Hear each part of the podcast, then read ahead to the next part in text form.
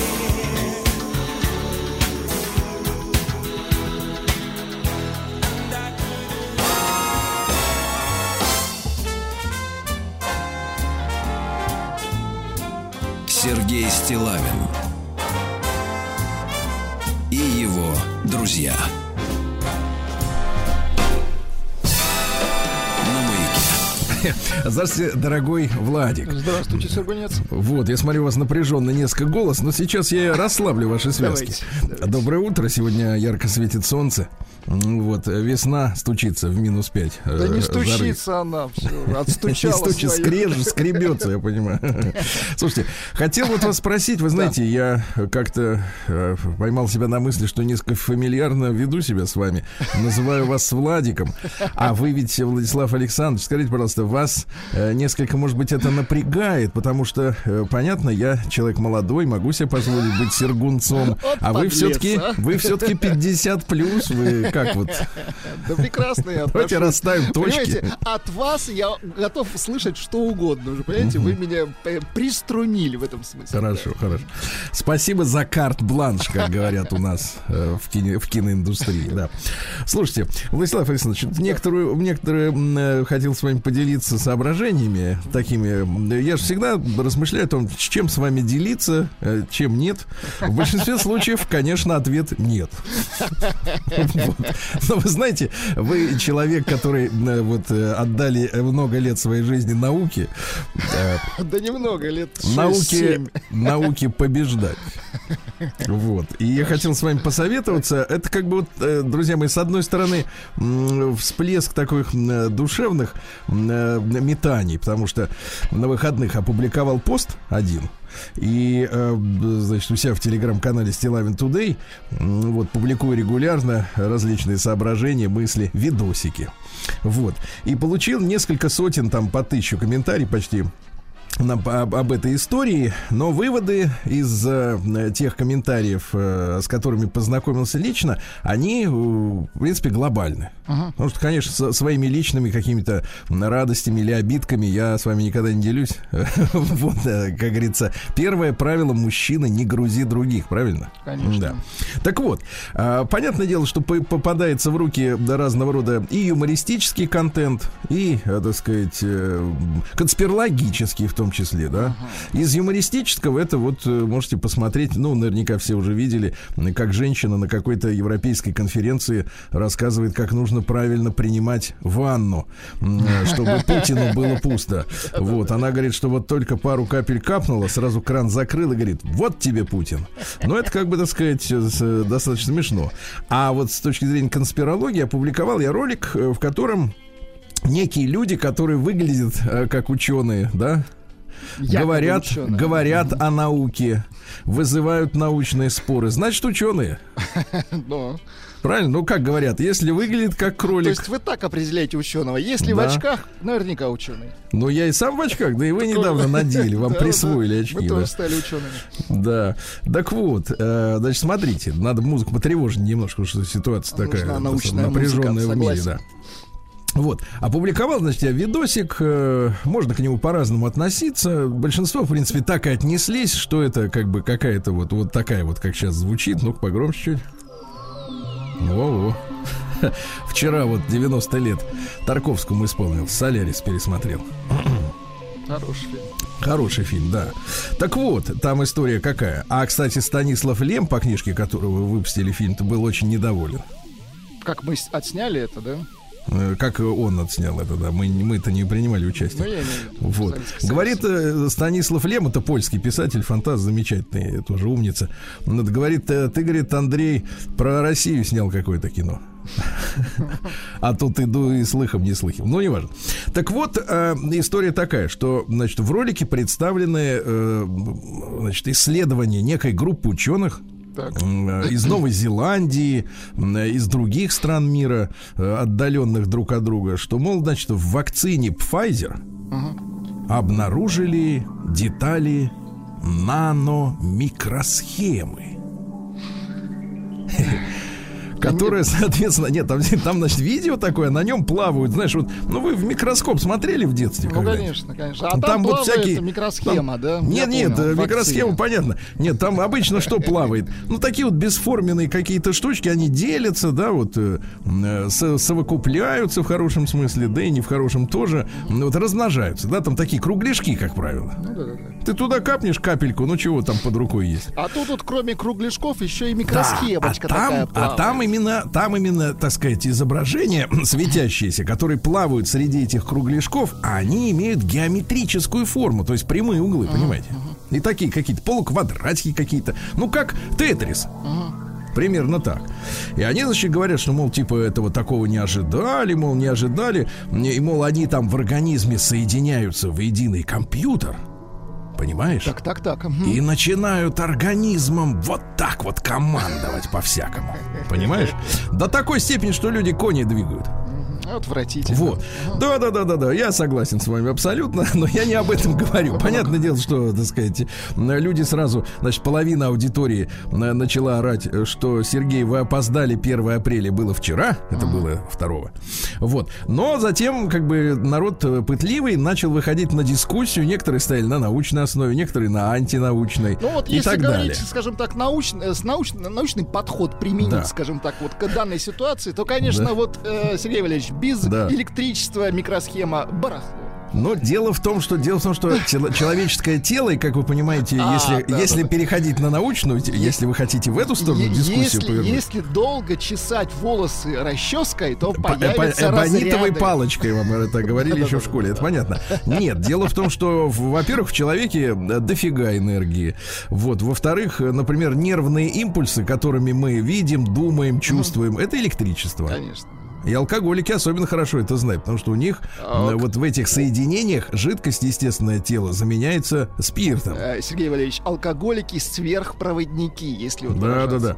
Вот. И вообще, в принципе, если человека обмотать специальной, специальным шнуром, Так, так, так. вот, который улавливает энергию тела, то, в принципе, 100-ваттная лампочка горит, светится. Понимаете, да? Вот. Но это, это не проблема питать такие микросхемы. Дело не в этом. Дело в том, что я про другое хочу сказать. не про сами эти микросхемы, есть они, нет, это не важно.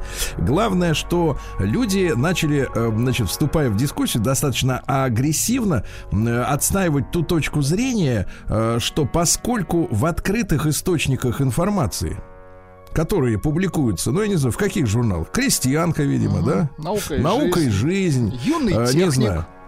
Вестник саентолога, запрещенного в России. Там какие еще есть э, да, научные журналы, да? Forbes или что там? Мурзилка. Мгм. Вот, да, да. Там они об этом ничего не читали, поэтому таких технологий нет. Я по- при этом вступил в дискуссию чисто вот ну, мне из вредности, понимаете, да? Я когда вижу, что дискуссия накаляется, из вредности в нее То вступаю. есть у вас на- мне- научного образования нет, но вот дискутировать вы умеете. Да нет, ну я на ученый надомник, ну что. Так вот, да, у меня все реактивы есть. Так. Так вот, значит, я людям, я, я понимаю, что я не, не, не технарь, я, естественно, я гуманитарий, но э, не лишен логических, так сказать, э, способностей некоторых. Лог- не магических, нет, а логических. влезаете, понимаете. вот. Да. И вот, и я людей спрашиваю, слушайте, ну вот э, давайте рассуждать логически. Хорошо. Вы, э, значит, не в курсе о существовании неких, э, ну, явно военного, так сказать, свойства Не- неких технологий, да? технологий, да, да, да. Да. А, а, а- а почему вы думаете, что вы должны быть в курсе? Потому что люди там начали, люди там начали рассуждать. При ны, давайте так он, При нынешнем уровне развития технологий мы доберемся до, до подобного через десятки лет, может быть, через 50. Я говорю, ребята, а вот так вот, чисто по логике, вот без науки, да, просто вот э, чисто на кубиках, да, на пальцах. Вот смотрите, а если э, возьмем такую историю, э, что действительно там несколько десятков лет назад Так. люди э, действительно вложились и создали абсолютно секретные лаборатории. Которые где-то там работают, что-то делают, на них пашут какие-то ученые. Ну, например, э, вот э, мы имеем прекрасный опыт э, 80-летней давности, например, организацию шарашек, так называемых, да, когда ученые, они же зэки, они, значит, трудились э, в конструкторских бюро, разрабатывали технику, а спать шли в камеру. Вот, это на- к, э, к тому, что у нас же принято считать, что научное сообщество, оно такое открытое всему миру, и где там, например, ученый где-нибудь э, в Китае, извините за выражение, пукнул, э, все знают и в Японии, и в Америке, и в Европе, и в Москве, все сразу знают. А вот представьте, действительно, ла- лаборатория закрытая, где работают люди, да, и из какого кондачка обыватель Вася, который читает журнал Мурзилка, Forbes и Вестник саентолога, должен быть в курсе того, что происходит в закрытых лабораториях. Вот это просто по-человечески я, я э, задал нет, себе я, вопрос. кстати, с вами соглашусь, что тезис типа, что если я не знаю об этом, то Да. этого не существует. И Он, это э, очень распространенная история. И конечно. я хочу обратить внимание, а потом найти виновного в том, э, почему мы имеем такой расклад, что любой Вася, Сережа, Владик имеют возможность, значит, громко гавкать э, в статьях или в комментариях о том, что они думают по той или иной научной проблеме. А виноваты, между прочим, дорогой, дорогой мой Владик, ты, я и остальные, так сказать, работники, в том числе и средств массовой информации, плюс интернет, естественно, мы на него переварим большую часть ответственности, когда мы с вами десятилетиями, а сейчас я объясню вам, от чего я пляшу, нам, значит, с одним мужчиной завязался, завязалась переписка, я ему объясняю, говорю, слушай, товарищ, ну, действительно, если ты не знаешь, и если я, например, не знаю, то почему мы думаем, что этого нет? Да, ну просто логическая структура, да, если мы не знаем, почему этого нет, да, а он говорит, и дальше выкидывает фразу, за которую я вот сейчас и зацеплюсь, а он говорит, Сергей, это мое мнение. Я что, не имею права его высказать? На что ему э, компетентно ответил, что, дорогой друг, мнение это оценочное суждение, да, относительно каких-то вещей, в которых мы оба плаваем, в принципе, на равных, да. Ну, можно э, сказать э, мнение свое, например, вульгарно или нет выглядит женщина, да, например. Э, Хороший или плох кинофильм. Хотя, конечно, всякие кинокритики э, навязывают нам свое профессиональное мнение и заставляют нас думать так или иначе, но у нас же есть э, свое собственное чутье, да? Мнение по поводу приготовленного блюда в ресторане, мнение по поводу сосисок, чего угодно, собак и так далее. Но когда речь идет об узкой такой профессиональной сфере, э, мнение, э, так сказать, его себестоимость тянется к нулю, потому что здесь нуж- требуется компетентная, э, так сказать, экспертная оценка, понимаете, да? Вот, человека, который в теме. А он мне говорит, а у меня есть по этому поводу мнение. И я понял, что мы с вами виноваты в этой истории, потому что мы десятилетиями последними, да, ради наполнения контента средств массовой информации, в том числе радиошоу, э, так сказать, в интернете и так далее, мы раскочегаривали вот этот обратный отклик от людей по любому поводу. Когда какой-нибудь заштатный актер, э, так сказать, в эфире какого-нибудь телешоу размышляет о политике, да, вот, э, на любую тему. Когда звонят люди, ну, нам, например, звонят, э, Вячеслав звонит, миллиардер, да, звонит Леха из Реутова, еще какие-то люди, и высказывают свои суждения о том, о сем, о пятом. И дело не в том, что они думают, что они говорят, потому что мы все-таки с вами в эфире обсуждаем, как правило, бытовые темы. А складывается ощущение, что в принципе, э, так сказать, свое суждение вот обо вс- о чем угодно в мире может сделать какой угодно человек, кто угодно, и в любой момент времени суток он только проснулся, а у него уже есть готовое его мнение, понимаете, да? И мы в этом, Владислав Александрович, очень сильно виноваты. Ну, Понимаете? слушайте, это мнение можно, знаете, как вот обобщить. Вот, вот то, что вам пишут по- под этим, вот, конечно, таким достаточно фантастическим, фантастической историей. Это из серии вот просто вот на такой русский язык. Да ладно. Вот так вот надо воспринимать это мнение. Я понимаю. Нет, я понимаю, что часть этих комментариев, возвращаясь опять же к этому ролику, Да-да-да. часть комментариев вызваны страхом Ну, подсознательным. да? отчасти, конечно. Людям страшно, поэтому они отрицают. Мы знаем, что первая реакция это отрицание, да. И, и, как говорится, дай-то бог, чтобы это действительно были просто мультики. Вы помните, у нас была достаточно большая тол- толпа а, у людей, которые и мультики про гиперзвук называли мультиками всего лишь, да? С недоверием относится Да, наш народ, да. да, да, да. Но еще раз закреплю мысль, э, что вот эта иллюзия, что если я о чем-то не слышал и не видел, то этого нет.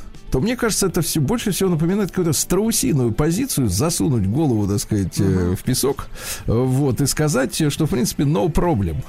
Вот, а в это время сзади подкрадывается товарищ. С микросхемой. С микросхемой, с- нет, с таким, знаешь, э, с чипом, с таким здоровенным, и собирается ее в тебя, так сказать, его в тебя водрузить. Вот, собственно говоря, о чем хотел сказать. Э, Надо нам в новых условиях, конечно, пересмотреть, Владислав Александрович, вот эту историю с постоянным выз- выз- выз- выспрашиванием э, мнения обывателей э, на любую, как говорится, тему. А те- тем более научную. Абсолютно с вами На науку. Да. Абсолютно. Сергей Стилавин Молчать и слушать. и его друзья. Давайте новое название. Шоу имени Шарикова. Опять шиш получится. Да.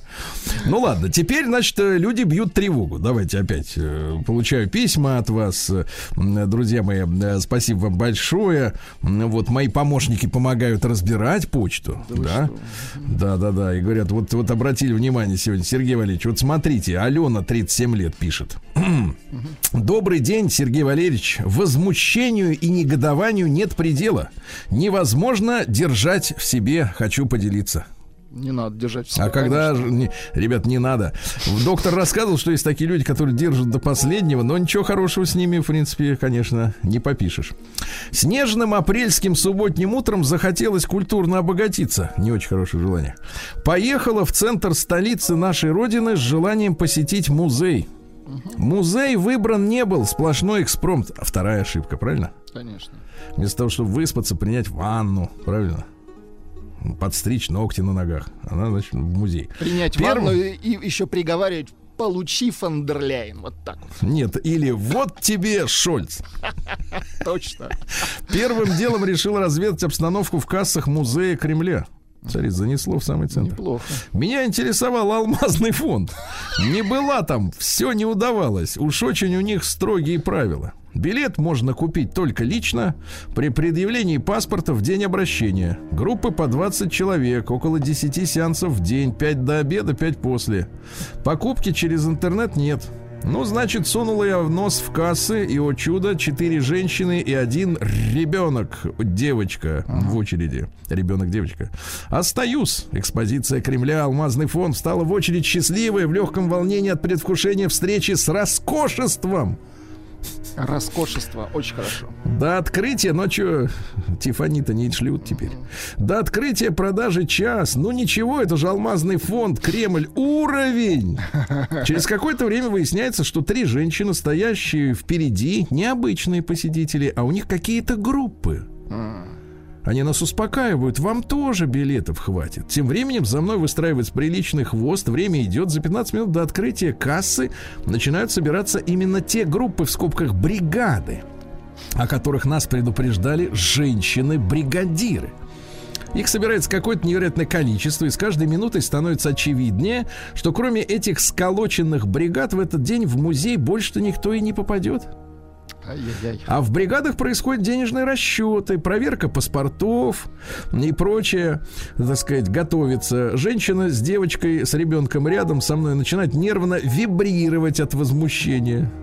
Простоять час и уйти не солоно хлебамши? Да и не факт, что в любой другой день эта история не повторится. Мы, в скобках, я, женщина и ребенок, женщина, то есть три женщины, правильно? Аккуратно и тихо пробираемся к окну кассы, так как члены бригады не знакомы друг с другом. Прорыв удается, но когда мы начинаем покупать заветные билеты, не забывайте, 20 человек на 5 сеансов, начинаются крики бригады и бригадирш. Мы тоже не молчим, поднимается страшный скандал, к нам прорывается бригадирша чуть ли не с кулаками, она намерена во что бы то ни стало оторваться, оторвать от окна кассы любого, кто не в ее бригаде, ведь у нее все расписано и уплачено. Заветные билеты в кулаке. Я экстренно ретировалась, так как скандал разгорался все с большей силой и большим количеством участников. 20 минут я приходила в себя, меня трясло в руках тремор от нервного потрясения. Обычно я не дерусь ни в музейных кассах, ни в других местах. Для меня это шок и удивление, что существуют барыги, Барыги. Перекупы в наше время работают не стесняясь, никто им не мешает. Кассиры в курсе этой, в курсе этой ситуации дали понять, что им абсолютно наплевать на происходящее по ту сторону стекла. По-моему, это какой-то позор. Позор.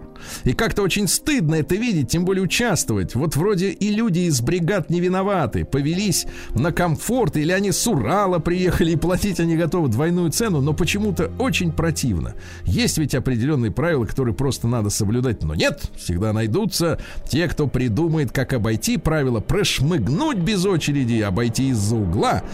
Это и раздражает больше всего. Э, Нашла, кстати, сайт с предложением гарантированного прохода по двойной цене. Видимо, это вот эти бригадиры распространяют. Там действительно к письму приложены, так сказать, сканы э, сайтов, где действительно при- при- предложены информационные услуги. Ну, в общем-то, конечно, позор, что сказать-то, да, Ну, товарищи? вообще вот это вот сам... э, То, что как бригады пришли в алмазный фонд. Кто их вообще допустил? Нет, понятно, сейчас руки заняты, но давайте эту шоблу разгонять.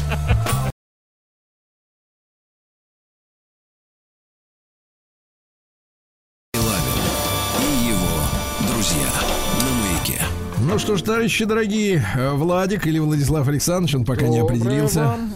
Идет определение. Значит, сегодня у нас 5 апреля, день битвы на Чудском озере, товарищи. Ага. 780 лет тому назад порубили поганых. Поганых. Тевтонцев. Да не только. Вот об этом сегодня поговорим. Важный день нашей истории, да. Сегодня так называемый Всемирный день нравственности. У меня э, товарищ у Папани был на работе. Он всегда ставил вопрос так. Это нравственно или безнравственно? И давал оценку. Вот, мне очень нравится этот критерий. Международный день супа сегодня. Ну, это когда э, бульончик там в него покрошить. Я вас учил делать хороший суп, вы знаете, да. А, праздник талой воды, да. Сигмагил – это праздник посадки деревьев в Южной Корее. Прежде был когда-то выходным днем, потом говорят, так сажайте после работы. Вот, праздник холодной пищи там же отмечается. Понимаете. День изучения дорожной карты. Вот. А, День одуванчика, день карамели, день флеш-накопителя. Есть у вас флешка? Ну, конечно. Вот. День брюк клеш. Модно. Да. День звона бубенцов на ошейнике кота. Бубенцы у нас Вы приделываете кстати. своему что-нибудь подобное? Нет, зачем? Это насилие. А Ну, бубенцы почему? могу дать вам как вот изучаться. Но это, А, ну. мне кажется, кто-то мелочь бросает. Да, она оттуда вылазит обратно, да. Ну и сегодня Никонов день, дорогие товарищи, день тщательной уборки. Не только в доме, но и в саду. Вот, дом невелик, а присесть не велит, а? Вот какие поговорки. Мыли лавки, полы, столы. Для этого, кстати говоря, часто использовали никакой не ваниш, дорогой мой, а настой сушеной мяты. Понимаете? Настой очень хорошо. Настой мяты, да. На, на чем настой, кстати, не пишут, да. Известно на чём. Также зазывали птиц. Понимаете? Зазывали защитников от вредителей. Пернатых подчивали крошками, зернышками, льняным семенем, да, чтобы птицы прибежали, всех караедов пожевали. а, Вот, и, и очень хорошо, вот, да. Сергей Стилавин и его друзья. В 56 году до Рождества Христова римские триумвиры. Знакомо вам слово триумвират? Конечно. Ну, вот, Это да, когда на Цезарь- троих. Мгм, да. Да-да-да, Цезарь, Крас и Помпей поделили культурно между собой власть. Э, При, приехали в качестве свидетелей 200 сенаторов, да? Ну вот, ну и под конец э, Крас э, разбил лицо в кровь сенатору. Луцию Аню, м, выгнал прочь, потому что тот ему говорил гадости в лицо. Вот, так и договорились. Вот так и договорились. Еще раз напомню, что в 1242 году Александр Невский разгромил поганых немецких рыцарей. Очень хорошо. Вот, об этом мы сегодня поговорим тоже, да. Вот, что у нас еще интересного в этот день? В 1453 в этот день э, турецкий султан Мехмед II начал осаду Константинополя и в конце мая, э, э, так сказать, э, Дожал. да, дожал и пришел конец, э, соответственно, Восточной Римской империи, да. Но мы должны помнить, друзья мои, что э, не турки, не османы, как говорится, вот являются главной причиной падения Константинополя и Византии, а крестоносцы, которые двумя веками до этого уже расфигачили все. Да, обескровили империю. Они должны были идти в очередной раз в Палестину, но э, купцы венецианские, чьи деньги до сих пор крутятся, э, в том числе в Лондоне, направили товарищей рыцарей куда им надо, потому что Византия составляла конкуренцию в торговле с Венецией. Понимаете, да? Только деньги, только деньги. Э, э, Своих же громили христиан, да, в принципе, это крестоносцам не помешало. Ничего личного, противоречия, бизнес. они не помешали сделать дело за деньги. В 1588-м Томас Гоббс родился. Это английский философ-материалист. Понимаете, да? Молодец. Ну вот. Он говорит, что э, есть такой естественный закон, э, который лежит в основе нравственности. Это стремление, во-первых, к самосохранению и к удовлетворению потребностей, понимаете, да? А добродетели все обусловлены просто разумным пониманием, что вот э, те или иные качества, они способствуют обогащению или нет. Понимаете, да? Вот такая вот история. То, что полезно, то и надо, а что нет, так и, и нет. Вот. Да. А, что же интересного еще? В 1716-м Антуан Удар де ля Мот Красиво назвали. и Анна Досье через Досье. А. Да, сие. Вот, э, встретились на званом ужине, подали, э, подняли, извините, им подали, они подняли бокалы в честь величия Гомера, ну и заключилась, э, завершилась на вас литературная полемика во французской словесности 18 века. Люди готовы были вызывать друг друга на дуэль из-за Илиады, понимаете тогда? Вот. А, Ну и спорили, да, ну и, соответственно. В 1722 году экспедиция голландского адмирала Якоба Рокгевена открыла в Тихом океане остров, который они назвали островом Пасхи. Другое название Рапануи. Пасхи как-то поэлегантнее, конечно. Да, Рапануи. Вот. Ну там вот стоят вот эти истуканы. Да, да, да. Они смотрят э, в море. А в принципе, это же территория Чили сейчас. И в Чили самый главный национальный напиток это писко. Да, вкус вкуснейший. Да, да, да. Не то, что вкуснейший, я бы сказал так, мощнейший. Мощнейший, да, да. В 1732-м Жан Анаре Фрагонар родился французский художник, который, я вот вам реально советую посмотреть его полный эротизма и натурализма, значит, его работу под названием «Поцелуй украдкой». Ага. Да, да, да. Или, например, девочка в постели, играющая с собачкой. Не с котиком, с собачкой, дорогие друзья, да. А, то есть вот научился передавать эротизм первым. Молодец. да? Мгм. Вот. В 1753-м основан в этот день британский музей. Ну что, свозили туда награбленное? Да, конечно, своего там ничего нет. Конечно, да. А своего что? Стейк, да, э, это самое, рыба, фиш. Э, ну, извините, другое. рыба с, с, с картохой и все, да. Вот. В этот день, в 1772-м, парижский парламент отказал драматургу Пьеру Бомарше, ну, известный, помните, Да-да-да. товарищ, да, э, в том, чтобы ему отстегнули э, деньги, э, которые ему завещал компаньон. Ага. Вот, родственнички этого компаньона, Пари Диверне, они, соответственно, говорят, мы этому Бомарше ничего не отдадим. Но через несколько лет он все-таки провернул новое судебное э, разбирательство. А Смотрите, какая история. По обычаю того времени он, значит, перед разбором э, своего дела посетил своих судей, преподнес подарки жене докладчика по его Ага. делу. Да. И когда дело было решено не в пользу Бомарше, госпожа вернула ему подарки, а вот 15 луидоров задержала. Понимаете, да? Там история была такая, что если суд выигрывается, то все подарки остаются. Ну, а, она за... а если проигрывается, возвращается. А она зажала.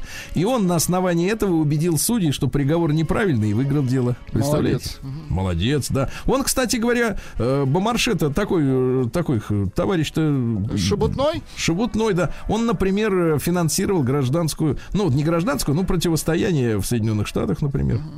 Там инвестировал, инвестировал. В 1784 году Людвиг Шпор родился, немецкий композитор, врач, ви- ой, извините, врач, скрипач, виртуоз, дирижер и педагог. Есть у нас Шпор-то? Есть врач. Давайте послушаем. Давайте. Говорят, при жизни затмевал Шумана. Ну-ка.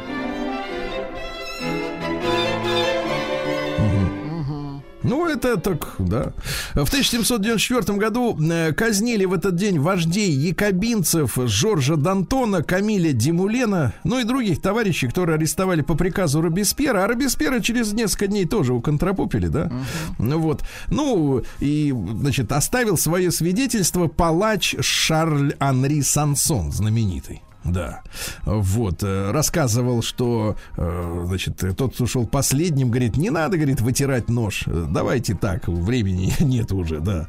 Вот, и этот же, этот же палач казнил Марию Антуанетту, ну и говорят, что уже в 1830 году, ну, уже через 35 лет с лишним, да, после этих событий, в Париже вышли, вышла книжка «Записки палача», где любопытные факты были щедро э, перемешаны с анекдотами.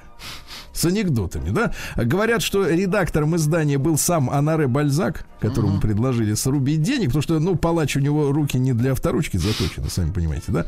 А уже его внучок, Климан Сансон, говорят, очень нуждался в средствах и еще через 30 лет выпустил шеститомник под названием «Семь поколений палачей». Я вам так скажу, что у палачей, конечно, очень Да. стабильная работа тогда при любой власти. Стабильно, потому что сволочь постоянно Да, появляется. Всегда да. ну- нужен, да. Да, чтобы Да. под рукой был. Слушайте, очень важное событие произошло в 1815 году в этот день, в том числе, вот вы не поверите, товарищи, но и в истории нашей страны, потому что в этот день началось извержение вулкана Тамбора в Индонезии.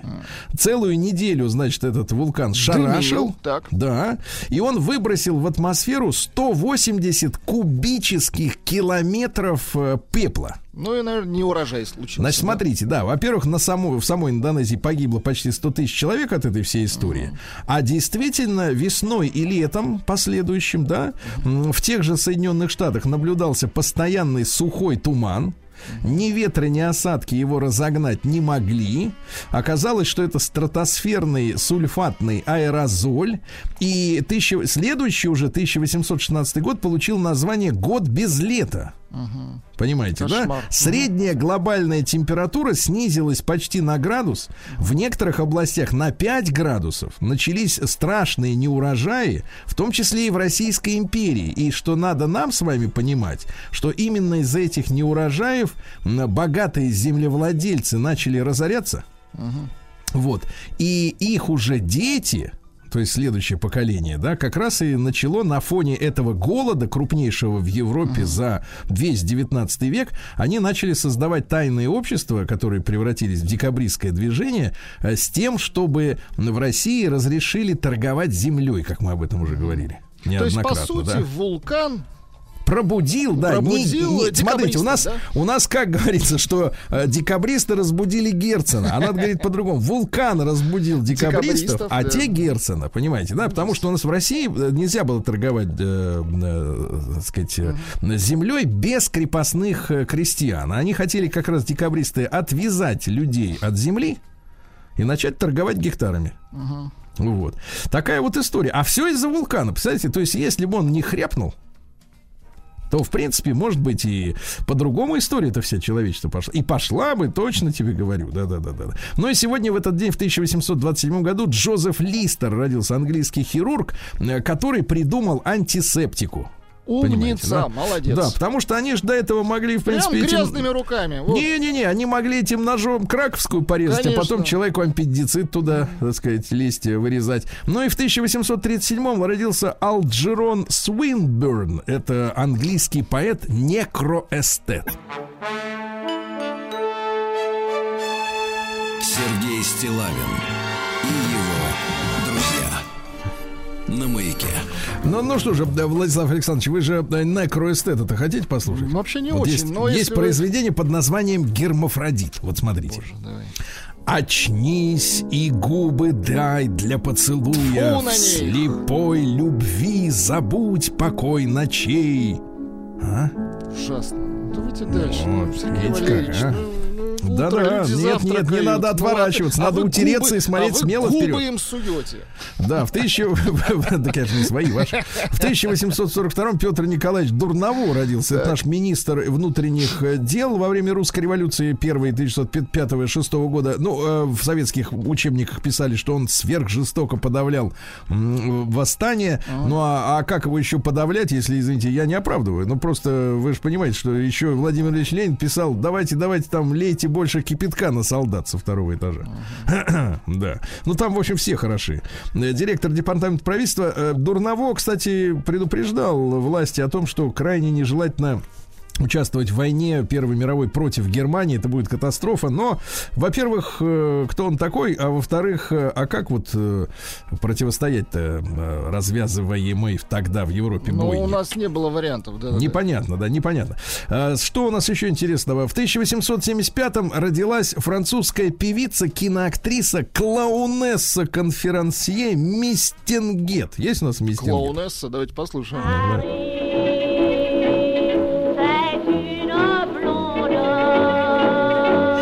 Говорят, что это такой, ну, неофициальный гимн парижан всех, вот эта песня, да, она ее первым, первой эту песню исполнила, она снялась более чем в 60 фильмах, жила с мужчиной на 13 лет младше себя. Представляете? Очень хорошо. Первой в мире застраховала свои ноги на 500 тысяч французских франков. Она начинала ведь в кабаре. И, кстати, что интересно, и до сих пор то, что она привнесла э, в искусство, она была дерганая, эпилептичная с выразительной мимикой, но самое главное, она придумала огромные головные уборы из перьев, которые с тех пор носят артистки кабары, помните? Они в сетчатых колготках и с перьями Да на голове. класс. Мгм. Вот это придумал, давайте чуть-чуть еще послушаем. Вот так, такая вот такой, ага. история, да, да, да. Вот, пи- видел ее портреты. В принципе, кстати, на фотках приличный человек. Никогда бы не подумал, что из кабаре, честно. Вот, серьезно. Артур Хейли в 20 году это писатель, ну, у них аэропорт есть и отель. Ну, понимаю, да. А в 1933 впервые человека удалили легкое. Вот видите, как э, в 35-м Питер Грант родился, Продюсер. английский менеджер, да, продюсер, и Ярдбердс, и У Лед Зеппелин. Led Zeppelin, давайте чуть-чуть. Да,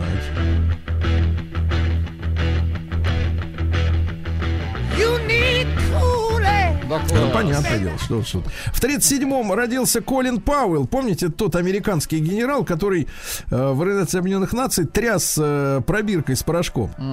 И говорил, вот у Саддама есть отравляющие вещества, смотрите, и тряс, тряс прям на камеру, а все таки сидели в ужасе, давайте скорее, конечно, расфигачим Саддама. Потом они все признались, что это был фейк, а Саддам-то уже расфигачен. Конечно. Ну вот, в принципе, так и строится вся история, да, то есть сначала запугивание, люди в шоке, потом э, агрессия. Мгм. Да, да, да. А потом говорят, да, вроде как и не было. Кстати, в 2021 году, в прошлом году, его не стало. А полностью был вакцинирован, говорят, но при этом все равно. Весь в его. микросхемах был. Под, коря... под корягу, да. В сороковом году совершен пробный полет первого отечественного высокоскоростного истребителя И-200. Это прообраз МИГа. Потом серийный выпуск начался уже с э, модели МиГ-3. Но вот смотрите, он летал э, со скоростью почти 660 километров в час. Ну, невиданная скорость, потому что обычно эти самолеты военного времени летали 200-300 километров, как сегодняшние вертолеты фактически. Ну Вот. А практическая дальность у него была почти 600 километров. Забирался он на 12 тысяч метров э, к небу, понимаете? Круто. Вот. В этот день Адольф Гитлер в 1942 году подписал директиву, которая наметила главной целью немецкого наступления Кавказскую нефть. И он уже в июле признался, что если не получу нефти Майкопа и Грозного, должен буду с этой войной покончить. Вообще историки говорят, что это была самая большая гитлеровская, если так сказать, стратегическая ошибка. Идти на Москву сначала, а потом на, на нефть. Потому что ему-то нужно, нужны были эти э, энергия. Ну, конечно. Потому что в. Германии нет нефти, откуда ее э, получать. Да, ну и э, самую большую роль в этой во всей истории противостояния вот этом нефтяном сыграл наш нарком, э, то есть министр нефтяной промышленности Николай Байбаков, молодой мужчина, ему там 30 с небольшим совсем было, которого Сталин назначил главным по противодействию Гитлеру. И ему была поставлена задача Байбакову э, в случае подхода Гитлера, значит, э, сделать так, чтобы нефтяные скважины э, ему не достались. Ага. А если не подойдет, то ни в коем случае не забивать их, потому что нефть нужна нам самим. Понимаете, да? И они э, при- привезли англичан, э, которые до этого э, свои собственные нефтяные скважины блокировали, э, на которые потом позарились э, японцы, и говорят, англичане, а вы как вот, э, ну, заделывали скважины, чтобы они не достались врагу? А те говорят, а мы туда цемент высыпали. Ну, наши попробовали, решили, и оказалось, что э, не помогает, все равно нефть бьет. И тогда наши придумали забивать э, скважины нефти, э, нефтяные железобетонными пробками специальными. И вот этот метод уже работал. Кстати, многие нефтяники из Майкопа и из Баку где у нас были самые большие э, разработки нефтяные, да, они э, зимой, некоторые даже в летней одежде э, переезжали в Башкирию, и там, в, так сказать, уже к 44 году дали новую нефть, которая нас, в общем, очень выручила. Понимаете, да? Такая вот сложная история. Сегодня в 47 году Дэйв Свонбрик родился, скрипач из группы Fairport Convention. Как вы думаете, скрипач нужен в этой группе? Какой-то фольклор. Да-да-да, фольклор. Муть. Вот, такое на ферме надо играть, да? Агнета Фельдскук родилась э, в 50-м году, блондиночка из Абы. Послушаем ее 8 часов. Хорошо она поет. Хорошо поет, когда не свое, да, я так понимаю? Нет, когда поет на английском, здесь на, Да. на родном. А в 69-м родилась Эвелина Висвальдовна Блюденс. Помните, кто, как она к нам актриса? заходила? И певица. А, Да. певица, ну-ка давайте. Певица. Неделю назад хочется, действительно. Да, согласен. да. Ну и 45 лет назад, ребят, в этот день с конвейера Волжского автозавода сошел первый автомобиль ВАЗ-2121 Нива. Это первый в истории человечества полноприводный, э, безрамный, э, так сказать, автомобиль повышенной проходимости вот, для общественности. То есть э, раньше, чем кроссоверы, которые появились на Западе уже там в конце 80-х годов. Мы сегодня об этом тоже потрещим немножко. Сергей Стилавин и его друзья. Э, Друзья мои, сегодня э, 90 лет исполняется Агнетте Фалькскок. Э, Это вот. блондиночка из Аббы, да. Да, да, да, пример, ну там где-то 90-95, что-то в этом роде. Вот, э, популярна у наших бабушек и дедушек исполнительница. Вот, а Владислав Александрович обнаружил дуэт этой женщины, С да, без Чик- остальных, без Да, да, да, остальных. да, С вокалистом кем? Чикаго. С Петр вокалистом. Сетера. Да-да-да, вы его узнаете голос, он в Чикаго пел. В общем, замечательная песня, послушайте.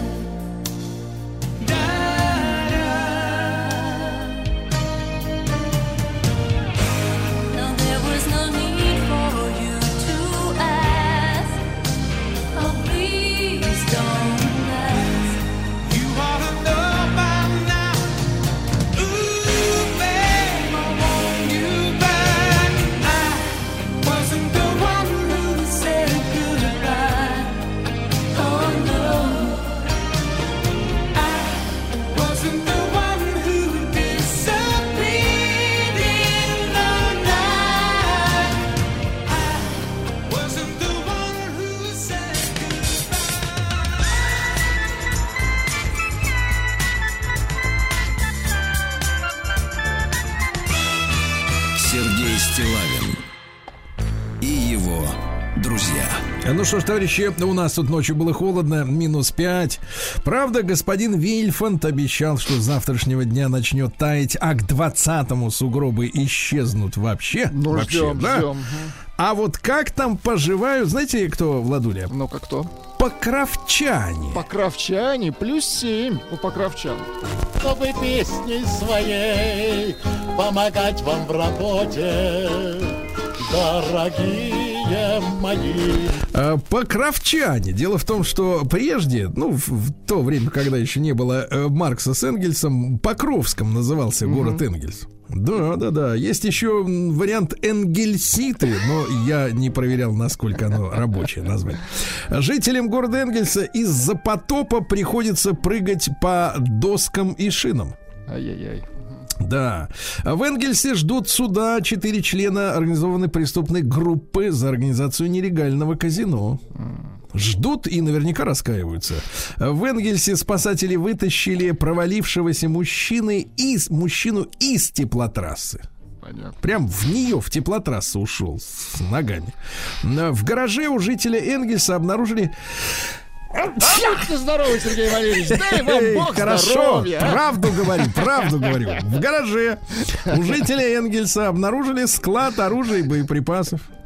Жаль. Вот, пожалуйста, да. жаль. Житель Энгельс подозревается в организации наркопритона, раз радушно предоставлял комнаты, я бы сказал, апартаменты. Да.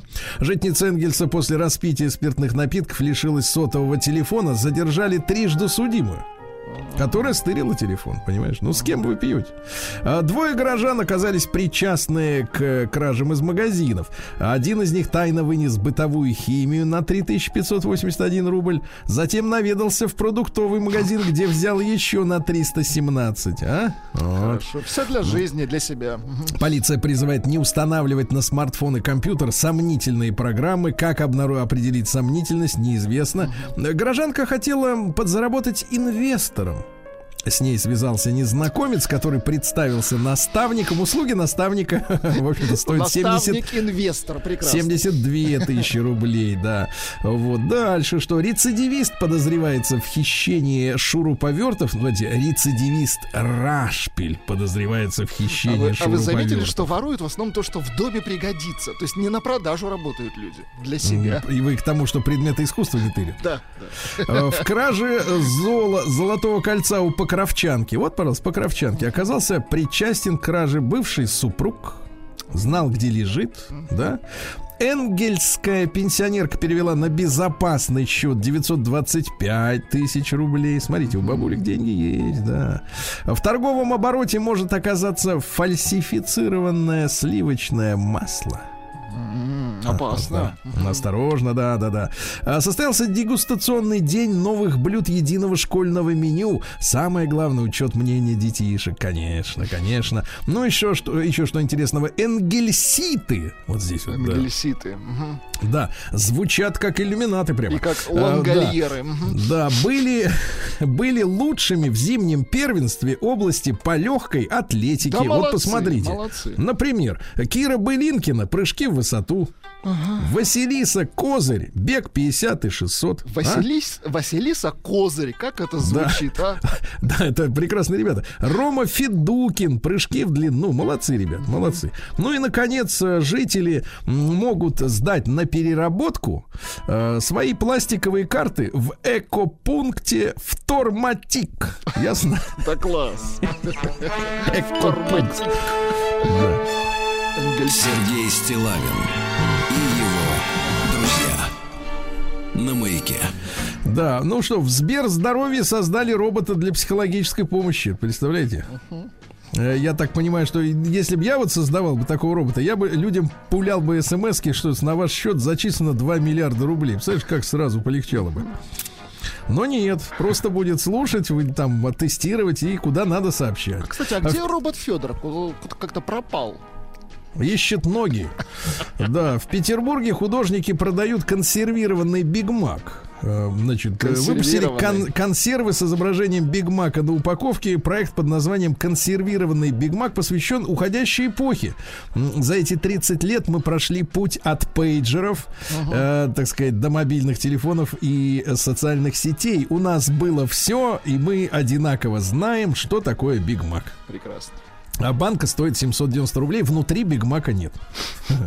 Вот. Врач назвала кофе напитком, который защищает от диабета и болезни Паркинсона. Вот. Диабет. Отец студентки, девочки прекрасной Алисы Тепляковой призвал россиян рожать больше детей. Хорошо. Правильно. Авторитетное мнение, кстати говоря, правильно.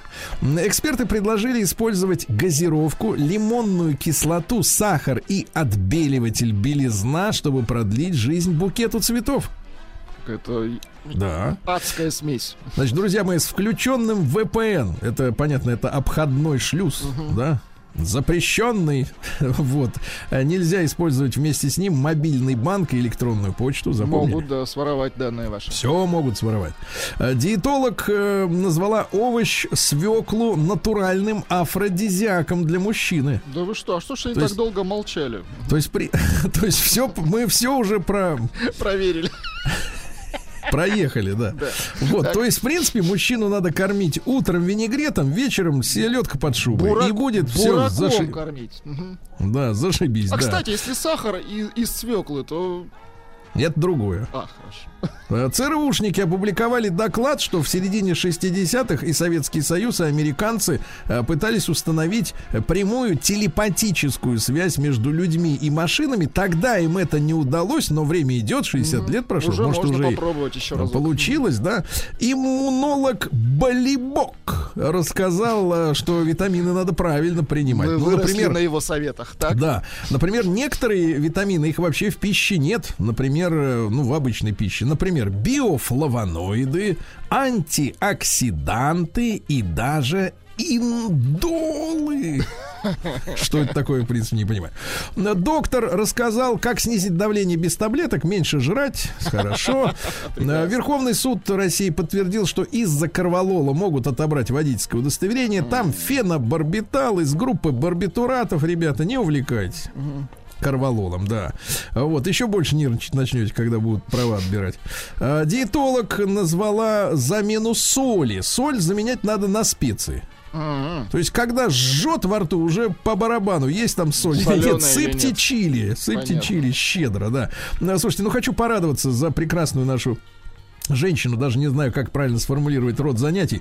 Э, Девятилетний сын Анфисы Чеховой, она телеведущая или актриса, ну, э, пошел в школу на Бали. Пошел в школу на... Ну, просился мальчонка. Хочу, говорит, в школу, не могу больше, да.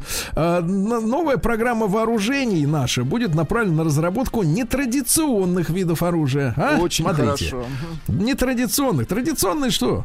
Вчерашний день. Значит, вооружение направленной энергии. А?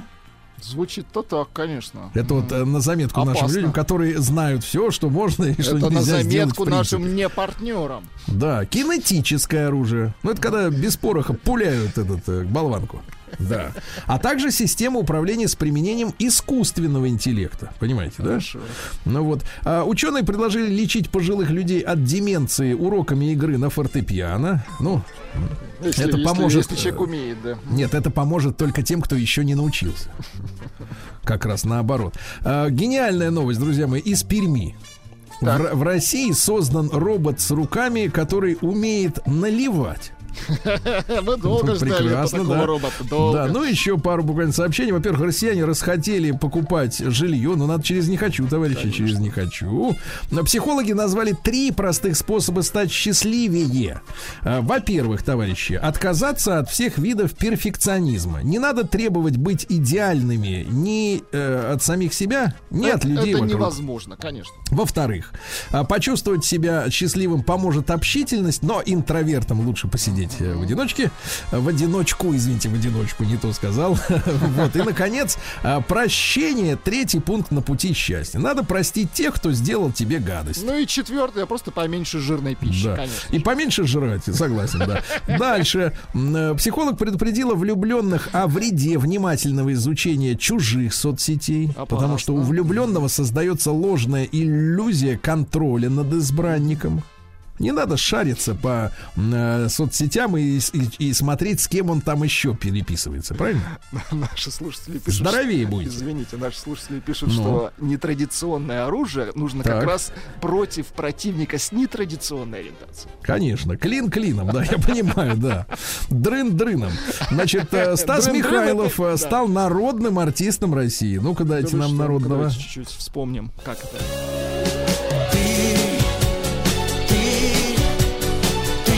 Все, все, все, я вспомнил, все, все, все, все, я вспомнил, я вспомнил, все, все, все, все, не надо больше, только нет. Э, Диетолог развеял миф о пользе тунца и авокадо для похудения, да? Ну и о хорошем давайте м, подготовлено новое сообщение для контакта с инопланетянами. Ну, наконец-то, конечно. Да. А что, Вот молчим да молчим. Вот и все, пусть знают, куда летят. Надо им Стаса Михайлова песенку. До и после народного. Пусть 10 отличий найдут. А, Финскую тяжелоатлетку Анни Вуохиоки. Ну, не очень, конечно, ее назвали. Вуохиоки. А, Подозревают в домогательствах к членам с хоккейной сборной Финляндии. Кошмар. Без клюшки на врага пошла. Женщина покусала питбуля, пытаясь защитить своего шпица. Вот это Америка, сынок. А Женщина отменила свадьбу с возлюбленным из-за найденной в его компьютере папки с документами. В этой папке она увидела фотографии своих сестер и других людей. Удивившись, она спросила э, жениха, зачем ты хранишь эти фотографии? А мужчина признался, что ему нравится коротать время, представляя ее сестер и коллег голыми. Какой прекрасный Билли... извращенец. Да, безопасный, да. А, представлял он же, да, да. А Билли Айлиш пришла на премию Грэмми в наряде в виде плащ-палатки.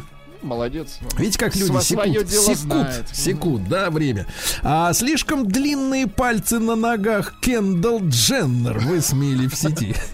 Какой, вот, вот какой фашизм, да, говорит человеку, что у него слишком длинные, пальцы на ногах. Ваше-то какое Конечно. дело?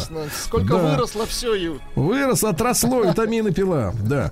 Значит, учительница объяснила назначение щетинок разного цвета на зубной щетке. Говорит, что вот маленький участок, выделенный цветом, это указание на то, сколько надо пасты выдавливать. Понимаете? Понимаю. Ну и пару сообщений. Одна из девяти жен, жен э, бразильского манекенщика, э, манекенщика э, соскучилась по моногамии и потребовала развода. Понимаю. Ну и, наконец, для вас специальная Давайте. новость. Женщина, погоди, где же это? Ну, это в Великобритании. Женщина в Великобритании, женщина с бородой, захотела стать лицом компании Gillette. Давайте, я музыку нашел для этой женщины.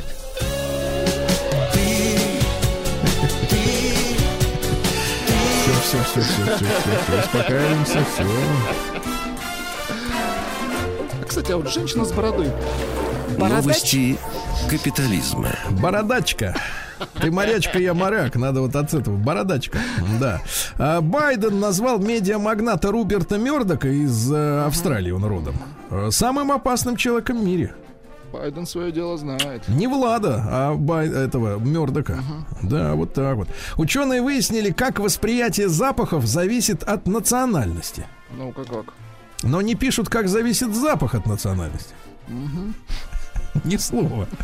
Экс-глава популярной соцсети Twitter, основатель, который отвалил оттуда Джек Дорси, покаялся за современный интернет. Ай-яй-яй, что-то не то сделал, ты представляешь? На себя все взял. Да, да, да. Говорит, когда мы общались через Usenet и IRC, или даже через электронную почту, это было потрясающе, а теперь это пропаганда. Представляешь, теперь он, он понял наконец-то, что он сделал. А давайте его прищучим, привлечем к ответственности, а? Точно. Тем более Он он, сам идет нам в руки. Да. А, супруг рыкается начал, видишь, чувствует что-то. Палит ему там сзади. А, супруги разводятся в Японии каждые три года, чтобы по очереди использовать свои фамилии. У Прекрасно. кубинцев э, дефицит запчастей клади, представляете? Так надо привести им. Мгм. Конечно, нет, самим не Как, хватает. как в 60-х. А, да. А, Стало известно о проблемах с психикой у владельцев домашних животных в пандемии. У вас были проблемы? Нет, никаких. Душа Никаких. Это вам кажется. Кажется, вас надо проверить. Грабитель в Аргентине выиграл в лотерею много денег и раздал деньги тем, кого ограбил в свое время. Знаете, какая? Ну и, наконец, хорошее сообщение. А, Самая длинная ядовитая королевская кобра Так. Устроила дебош в сортире и украла туалетную бумагу. Бузовскую, наверное, да? Дебош, кобра.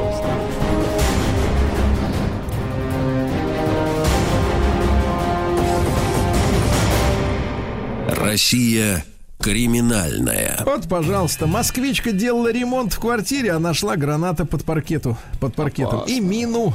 А? и мину. И ужас. мину, артиллерийскую, причем мину. Оказывается, что предыдущий владелец квартиры был черным копателем. И накопал себе. И он заминировал квартиру. Ужас. Вот так вот, ребята, да. А в Краснодаре бывший э, ранее судимый человек ударил девушку по лицу за отказ познакомиться. Ну, ну это хамство, ну это отвратительно. Воспитание плохое, конечно, да. Вот. э, Сотрудниц Сбера задержали за инсценировку ограбления. Хотели, значит, четверо человек задержаны в Ростовской области, хотели инсценировать ограбление банка, утащить оттуда 20 миллионов рублей. Ну, знали, где там кнопки, где что Все как. узнали. Все Отлично. дела. Вот. Ну и что еще интересного? Жи- Давайте о хорошем. Житель Давайте. Надыма спас девочку, которая вышла на мороз в одном платьице. Ой, как здорово. Молодец. Молодец. Как-то вы искали это слово. Вот здорово, да? Мне кажется, не сразу с языка слетело. И только Грушинский фестиваль мне по- Да, подсказал. да, нет. Нашедшему мужчине девочку вручили почетную грамоту. Сказали спасибо. Есть еще Вот. что-нибудь хорошее, доброе? Ну, а еще хороший, вот, пожалуйста. А, Мужчина из Самарской области. Так. А, Да. Вот. Э, Сдал на металлолом чужой автомобиль. Отвратительно, Вот урод, Сергей да. Валерьевич. Да, пожалуйста, есть подробности, да. Подробности. Дело в том, что э, мужчина занимает должность директора автостоянки, на которой долгое время стоял этот автомобиль после ДТП. А, так он ему просто надоел. Ну сколько можно? Никто не, Не, не забирает. надоел. Хозяин Так. не платил за услуги стоянки. Мгм. Местонахождение было неизвестно. Тогда мужчина продал машину на, э, так сказать, металлолом за 15 тысяч рублей. Но дальше. Но этими Так. деньгами он не оплатил парковочное место, а потратил на личные нужды. Вот поэтому подлец. Ясно?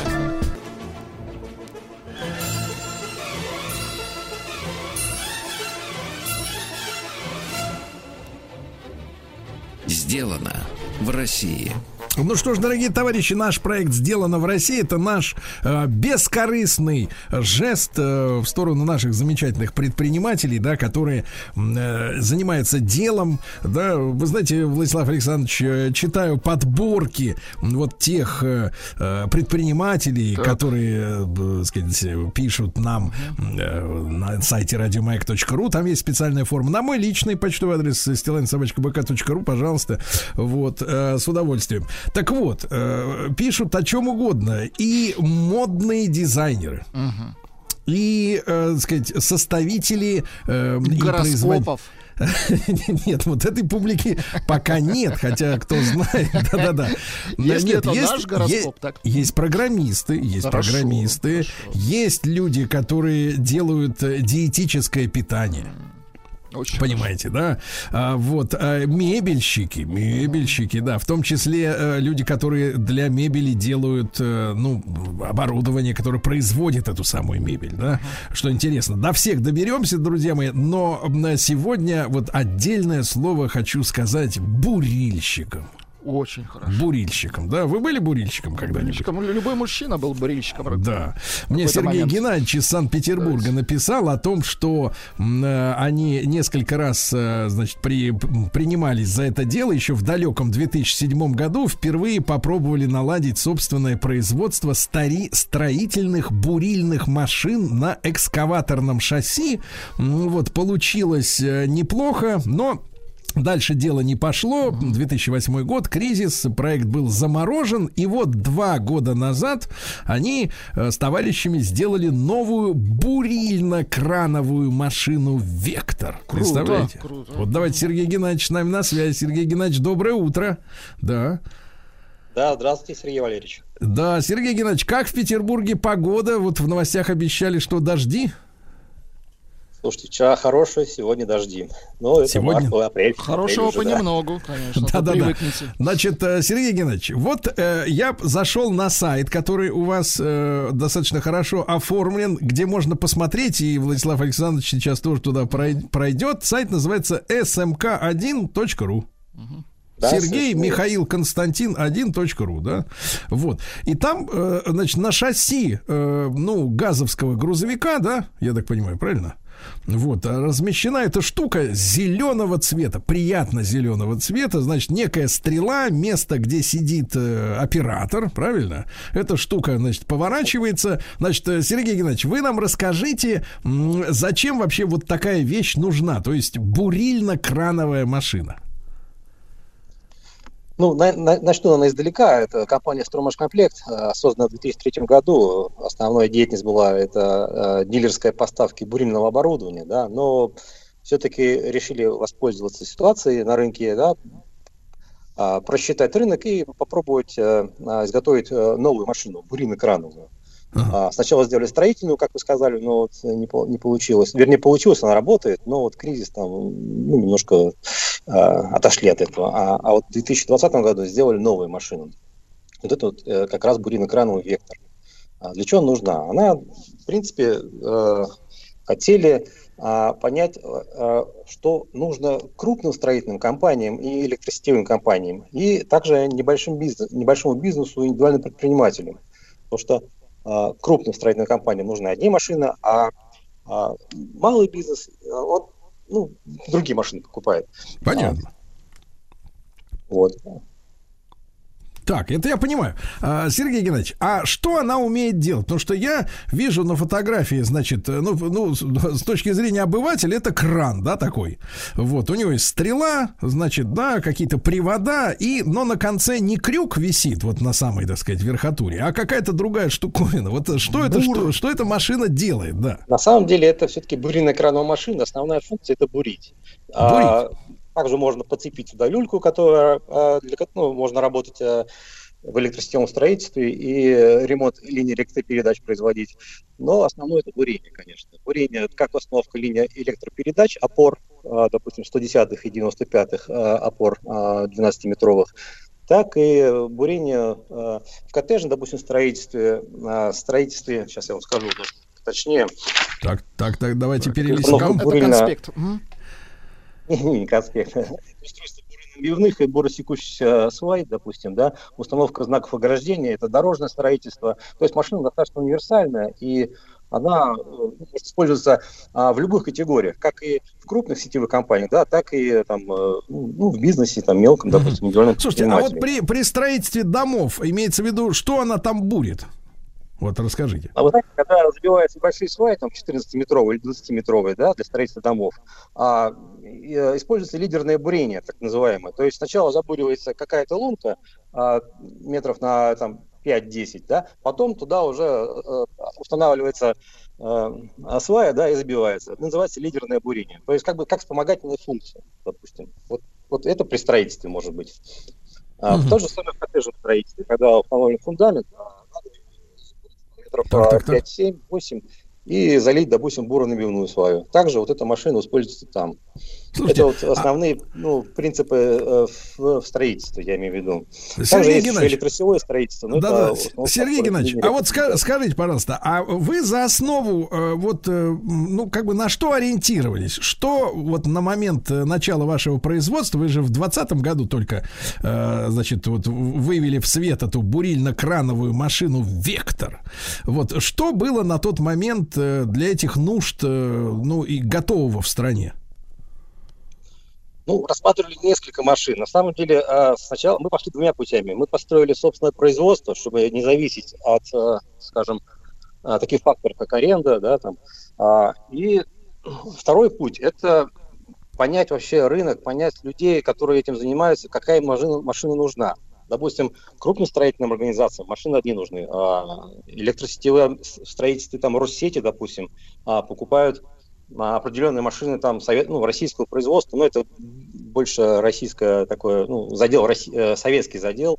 А, конструктив еще достаточно Ну, старый. а, Сергей достаточно- Геннадьевич, я имею в виду, я имею в виду не на- анализ рынка, а вот за основу для своей модели вы, э, так сказать, рассматривали иностранные образцы. Да, я это хотел вот подойти к этому. А, Мы не хотели ничто, ни- никакую машину копировать, мы хотели взять самое лучшее с разных машин, в том числе и с японских машин, вот, э, фирмы Aichi. А, потому что эта машина 30 лет на рынке, э, и в основном используется она в России как э, бэушные машины, потому что они очень дорогие на Западе, и в Россию просто не поставляются по, этому, по этой причине. Вот. А индивидуальный бизнес, э, малые предприятия, они в основном вот именно такие машины используют, потому что считаются надежными, проверенными. Конструктив, хоть и 30-летней давности, но очень надежный. Вот. А, в этом но деле, вот том э, это особенно важно, Сергей Геннадьевич. Мы же с вами э, привыкли, да, э, все ходим в магазины, ну вот привыкли к тому, что нас приучили, и это такая была экономическая стратегия, что постоянно нужно, чтобы что-то обновлялось. Вот постоянно наклейка новинка, new, ной, там и так далее. Да, то есть постоянно надо все покупать новое. Насколько вот в этом профессиональном оборудовании промышленном, да, о котором мы сегодня говорим, вот это постоянное обновление действительно необходимо с технической точки зрения. Вот вы говорите, 30 лет японцы делают одну и ту же машину, и в принципе она, я так понимаю, хуже от этого-то не становится. А, ну, понимаете, рынок э, бурильных крановых машин достаточно узкий. Это, грубо говоря, где-то 500 машин в год на всю Россию. Понимаете? Вот. И а, принцип основной функции – это бурение. А, ничего лучше еще не было придумано, а, кроме как, вот, э, допустим, японцы придумали такую машину. А, здесь Так, так, так. Внус- у японцев была четырехгранная стрела, а мы сделали шестигранную, да, убрали внутри, а, допустим, там а, усиление, стали, э, машина стала полегче. Получилось так, что она смо- смогла встать на российское шасси. А, Какие-то доработки происходят, да, а, но конструктив, он, ну, он- с ним ничего не сделать, понимаете?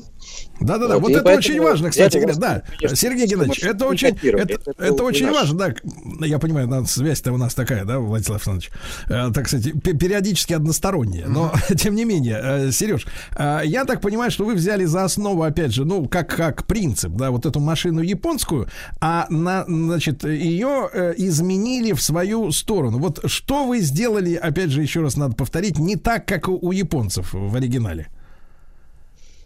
Ну, доработали, да. Вот пов- повторюсь по поводу стрелы. У японцев она четырехгранная, мы сделали шестигранную. Там, увеличили э, количество ребер, получилась более жесткая стрела.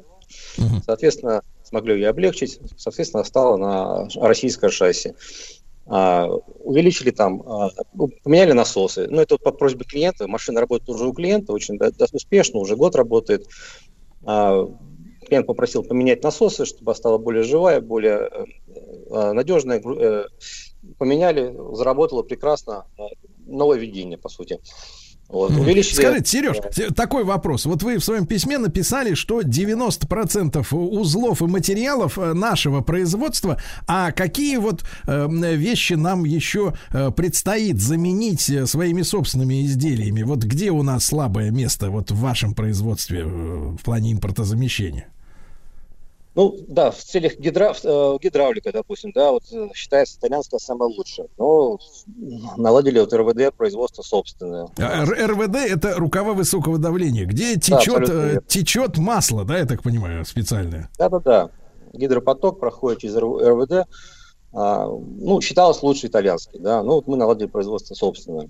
Допустим, также фитинги всевозможные. А работать надо еще над редукторами, гидрошарнирами, гомами. Это все импортное производство. Ну, вот лебедки, допустим, уже меняем с итальянских на российские. В принципе, они неплохие, а цена тоже, ну, соответствует, допустим. А, но это примерно, повторюсь, это 10% от э, э, всей комплектации, которую... Остальное все это российская сборка, российское производство. Я думаю, что мы а, сможем заменить э, в ближайшее время. Вот. Или там из дружественных стран начнем возить что-то, что сделано там по японской технологии, допустим. Те же турецкие насосы. Ну, все это можно сделать, все это заменить можно. Мгм. Да. Э, э, Друзья мои, мы сегодня говорим о бурильно-крановом оборудовании, Владислав Александрович. Это да? серьезно, да. Да, это серьезная история. Конечно, рынок не такой широкий, как, например, у обезжиренных йогуртов.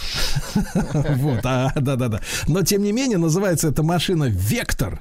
Э, Вот название у нее. Ну, и там дальше бортовой номер 1210. Это наверное, не так важно. Важно запомнить сайт тем, кому, кто занимается профильно, да, этой работой, smk1.ru. Строймашкомплект завод. Правильно, э, Сереж? Да, да. Находимся СМК. в Петербурге, недалеко, Да, собственно, э, производство, поэтому можете приехать посмотреть на наше производство, покажем все, расскажем, на самом деле. Слушайте, но мы еще по- по- поговорим обязательно о коллективе, да, о команде. А вот, например, металл вы откуда берете вот для этих шестигранных, э, соответственно, этих... э, Металл, да. металл весь российский, да, это конструкционная сталь. А, есть такой 09 Г2С, конструкционная сталь, которая а, отлично себя зарекомендовала.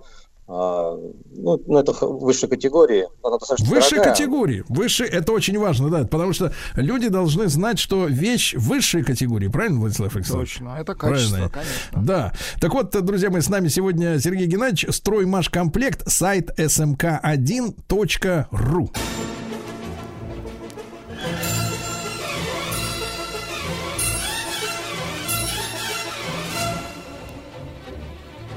Сделано в России. Друзья мои, итак, наш проект сделано в России. Я приглашаю к э, нашим, э, так сказать, микрофонам, смартфонам, телефонам э, всех тех, кто в стране занимается реальным делом, реальным предпринимателей. Приглашаю, да, те, кто не сидит сложа руки.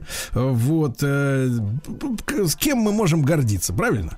И сегодня с нами Сергей Геннадьевич. Это строймашкомплект, э, smk1.ru сайт, бурильно-крановая машина «Вектор», которая, ну вот я смотрю на фотографии, сделана красиво. Ты знаешь, Владик, вот я оцениваю эстетические вещи. Кстати, Сергей Геннадьевич, а как вы выбрали вот такой зеленый, э, такой зеленый, э, скажем так, люминесцентный цвет для своей техники? Были споры, в какой цвет выкрашивать стрелу и вообще эту машину? Ну, Честно говоря, не было споров. Э, У нас есть э, наш генеральный директор Игорь Алексеевич. Вот он прям вот решил, и все согласились. Действительно красивый цвет. И машина действительно красивая, и видно издалека. Ну, хороший цвет, нам всем понравился, поэтому так ставили его. Да. Слушайте, а какая у вас команда? Сколько у вас человек работает в строймашкомплекте? Команда небольшая, порядка 20 человек, да, из них половина это а, а, производственные сотрудники, очень высококвалифицированные.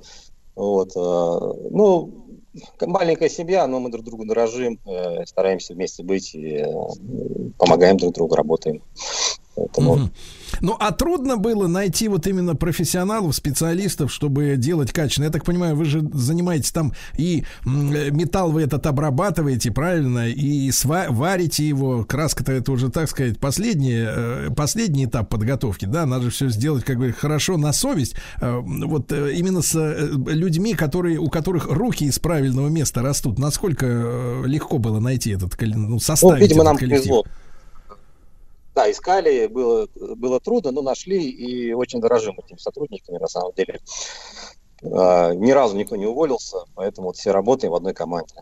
Ну, Слушайте, а вы задумываетесь над тем, чтобы, например, э, брать кого-то, э, чтобы учить в своей команде делать э, вот эту работу, ну, так сказать, помогать эту профессию с тем, чтобы человек потом с вами остался, вот тем людям, которые, ну, так Я думаю, что это вполне возможно.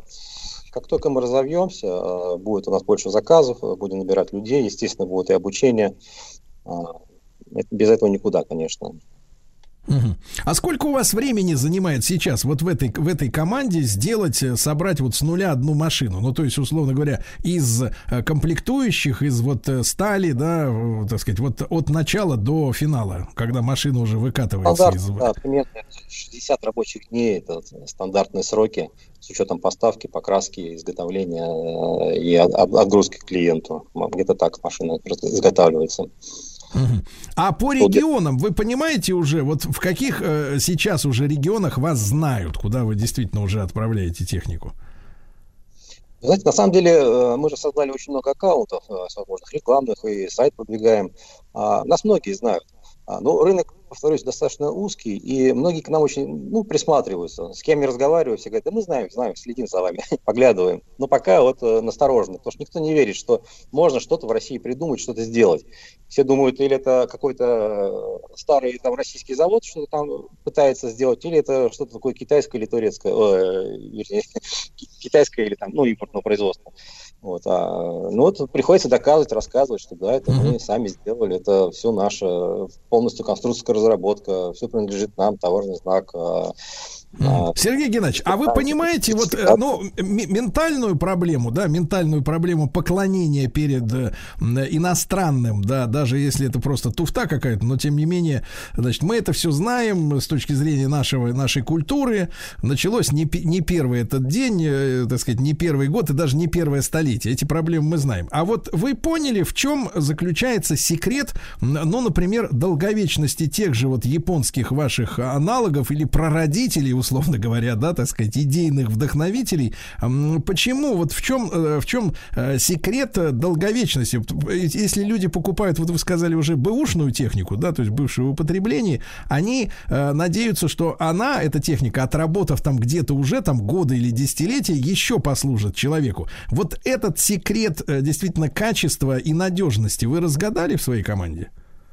Ну, секрет всем известен, на самом деле. Это правильный конструктив, это первое. И второе, это а, только качественные комплектующие. Вот, вот это все. Просто, понимаете, вот есть в России очень много машин, так называемых буринокрановых, там, из Кореи, там, а, которые в принципе, не являются буринокрановыми машинами. Это всего лишь там крано-манипуляторная установка, которую привинтили вращатель для бурения. И совсем идут другие нагрузки на разные э, запчасти, ой, детали.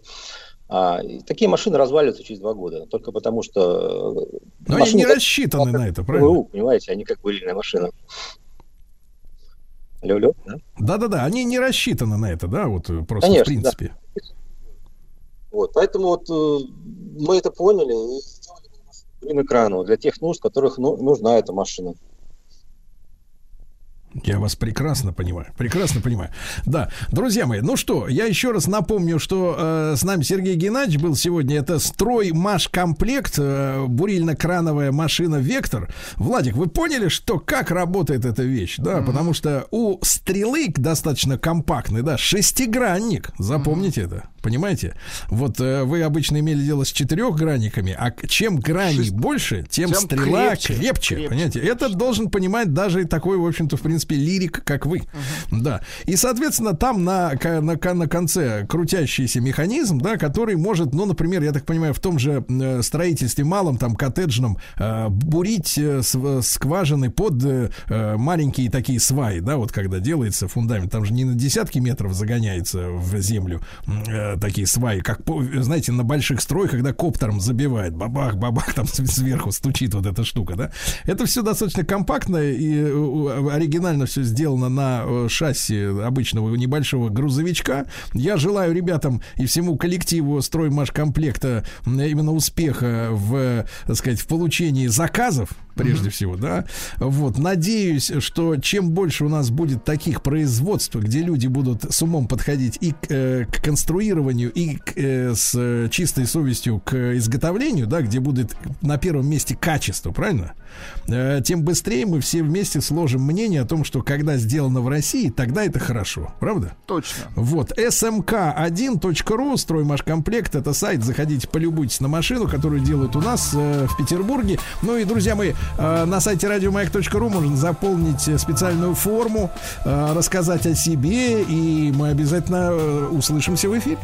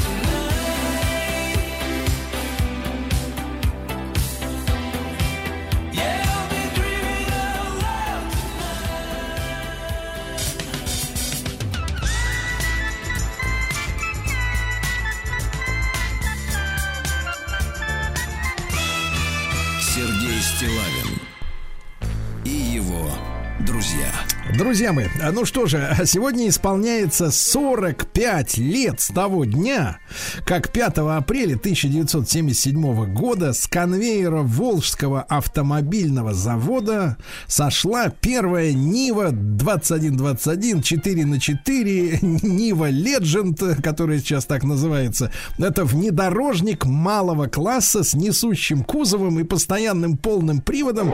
Ну, в общем, я всех, обла... всех Нивоводов поздравляю с этим праздником, да. Ну а с нами Александр Александрович Пикуленко, журналист, автомобильный эксперт, публицист. Сан Саныч, доброе утро, дорогой. Доброе утро. Доброе, замечательное такое снежное утро. Зима еще Да. не кончилась, поэтому хорошо поговорить об автомобиле 4 на 4. Да, Сан Саныч, ну, э, мы, мы же понимаем, что, э, в принципе, на автомобильном рынке мировом это первый, ну, первая машина такого класса, в принципе, да, была сделана. Да, знаете, как говорят, безысходность мать изобретений. Э, Надо отдать должное прежде всего Алексею Николаевичу Косыгину, который в 1970 году поручил сразу трем советским автогигантам, АЗЛК, АвтоВАЗу, Измашу, создать автомобиль, обратите внимание, для чего? Это называлось автомобиль для села. Понятно, что каждый завод э, изловчился как мог.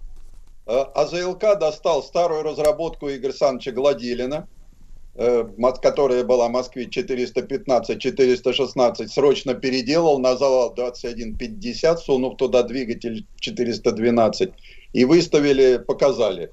Ижмаш сделал такую коробчонку, так что на нее страшно было посмотреть, но как все, завод-то принадлежал все-таки милитаристам, и они пошли по своему пути. Сделать такое, на что смотреть страшно. Но АвтоВАЗ, тогда там как раз очень хорошо было поставлено дело, сделал Ниву. Причем э, дизайнер Валерий Семушкин, он в конструкции автомобиля не очень разбирался. Но дизайнер он был классным. Хотя в истории остался э, след. Он рассказал, что все-таки э, тяготел к итальянской конструкции и поглядывал при создании Нивы именно на Fiat 127. Понимаете? А все остальное было так заимствовано. Кстати, еще одна идея, подсказанная Семушкину 127-м, это запаска, которая была под капотом. Да. И он туда положил, и самое главное, пришли конструкторы, которые знали автомобиль. Почему я говорю, Семушкин, он не очень глубоко изучал конструкцию автомобиля. И сказали, да она же там загорится. Потом, посмотрев на температуру, под капотным пространством температура где-то порядка 85-90 градусов. А температура шины, которая работает э, на дороге летом, до 130. Мгм. После этого это все было разрешено. А вообще, конечно, надо отдать, что автомобиль получился очень интересным. Э, Бытует даже такая легенда, что в 1986 году японцы подарили руководителю проекта 2121 Петру Прусова рекламный проспект модели Suzuki Vitara с дарственной надписью крестному отцу этого автомобиля. Но по рассказам, как всегда, очевидцы всегда рассказывают много интересных вещей. Ну, как бы там ни было, машина-то была сделана 2,5 миллиона. 700 тысяч поставили на экспорт. В сотни стран, от Чили, ну, в общем, нет континента, где бы не побывала Нива. Даже вот на, в Антарктиде, на северных станциях. Да-да-да, Поэтому- Сан Саныч, а собственными глазами неоднократно видел и в тех же горных районах Франции, например, эту машину, Да. Да, даже еще со старыми фонарями, еще с советскими этими задними, горизонтальными. Сан Саныч, ну а вот э, и, и смотрите, идеологическая задача была машина для села. Э, это как бы предполагалось, что это машина для председателей колхозов, которые раньше ездили на УАЗиках этих, да, вот. э, какая была такая Ну, гиперс, гиперс э, история? Конечно, при цене в 9 тысяч э, как-то понятно, что ее не мог купить э, э, кто-то, ну, знаете так, даже, ну, наверное, э, председатель колхоза мог, получивший премию за, за выполнение госзадания, да, перевыполнив план по сдаче зерна, масла и молока. Э, вряд ли простой рядовой колхозник мог себе это позволить. Вот чем отличались те времена от сегодняшних? Сегодня как раз рядовой колхозник, ну хотя нет колхозов, рядовой работник сельского хозяйства легко позволит себе Ниву, постольку, поскольку все-таки она теперь стала доступна по цене, а так как осталась такой же простой, близкой к э, своему брату УАЗику, вот она как раз сейчас э, пошла в массы и стала именно тем, чем и было задумано, автомобиль для села.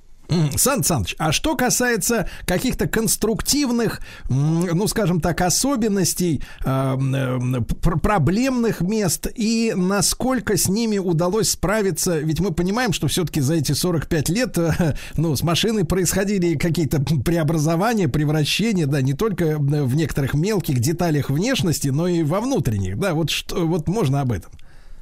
Да, конечно. Дело в том, что я как раз э, ну, не так давно познакомился с э, Нивой, которую ты красиво назвал Legend. На самом деле надо называть ее Нива Легенда, поскольку, поскольку не все знают, как правильно произносить Legend.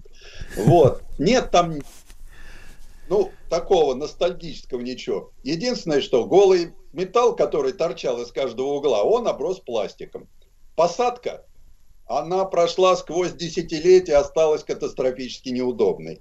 Как не выставляй сиденье, ноги согнуты, руки вытянуты, а правая рука у водителя Нива в идеале, она должна быть длиннее левой, ну, чтобы третью передачу включить.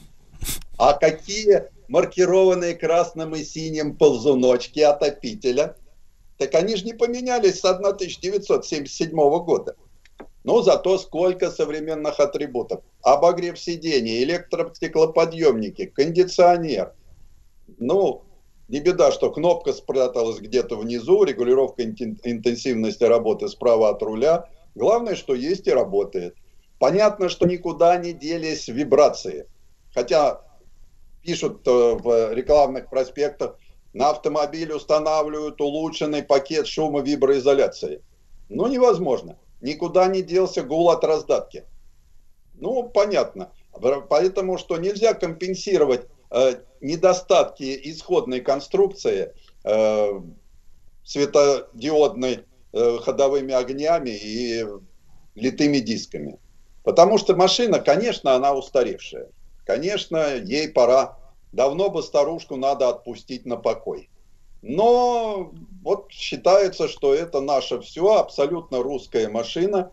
Хотя русской там назвать все сложно, потому что в основе, в основе все равно лежит Фиат. И, собственно, она такая получилась именно потому, что нельзя было использовать, ну, были бы у распоряжения конструкторов мосты понадежнее, да, и прочее, но она была бы такие, такая же, как и все. Но им задачу поставили, кузов должен быть несущим, и агрегаты максимально унифицированы с остальными «Жигулями».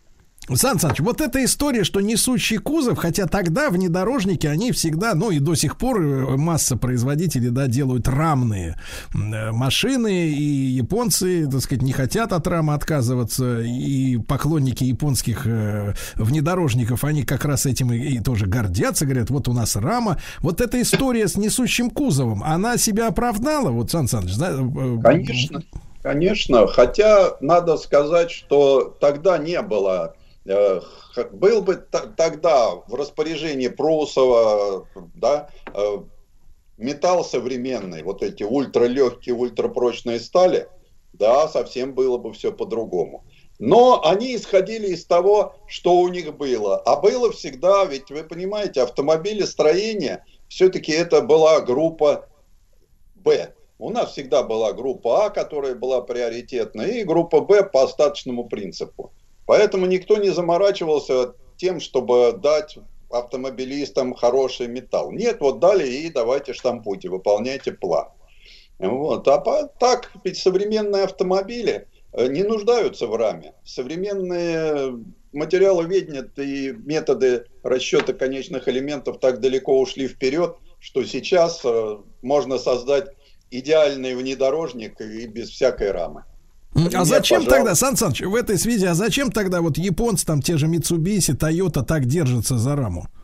Ну, во-первых, есть маркетинг определенный. Во-вторых, все-таки рамные автомобили потихонечку сходят. Они остаются уделом таких уже или рама интегрирована, варена в кузов, или это уже совсем автомобиль для определенных узких условий выпускаемых.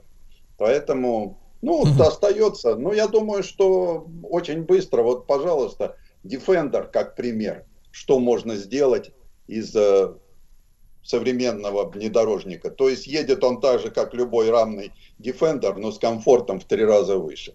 Да-да-да. Сан Саныч, а вот эксперименты с пятидверной Нивой, э, как вы их оцениваете? Ну, это же ведь э, давно было понятно, что э, очень неудобно залезать э, назад. С этим столкнулись, кстати, опять же, существует одна из легенд, что э, в гараж особого назначения была отправлена одна из первых Нив, и ее использовали где-то там в охотхозяйстве. И вернули, сказали, что, в общем-то, одобрил наш тогдашний генеральный секретарь. И самое главное, тоже тогда посетовали, что же у вас задних дверей-то нет. Потому что, видно, что-то хотели кого-то посадить, а первый уже сидел на месте. Поэтому, вот, потому что в охотхозяйстве, как помнится мне, использовали э, такую конструкцию, поставили ГАЗ-24 на ходовую от УАЗ-469. Вот. Поэтому машина, машина, она подразумевала, конечно, ну, там много же делали машин, пятидверную, 21-23 следующая машина, да, та, которая сейчас называется Travel. Почему у нас пошла мода на название, почему козла назвали патриотом, я до сих пор не понимаю. Так и здесь. Почему надо ее назвать Ниву легендой, да еще и писать латиницей? Как-то не патриотично это. Так вот, э, Потом уже стали приспосабливать конструкции. Появились и пикапы такие с двойной кабиной, и пятидверная Нива, ее вот совсем недавно сняли с производства. Но все равно в основе-то своей это была машина, ну, как всегда, машина-компромисс. Я всегда считаю, что Нива замечательный автомобиль получился, но вот, пожалуйста, пример 21-23, наследник, да, то, что... А она когда ее сделали, мучились с ней как раз вот в период уже такого полураспада, она оказалась настолько сырой, что спасти э, ее самим уже не удавалось. Почему создали совместное предприятие GM С Шевроле. Да, да. Да, с Шевроле. Появилась Шевинива, сейчас вернулась. Да, вот. Так вот, довели же Шевиниву до каких-то там Туда даже подключали дизайнеры с Бертон и прочее. Но все равно, это все равно по современным меркам уже не совсем те автомобили, которые бы нужны были.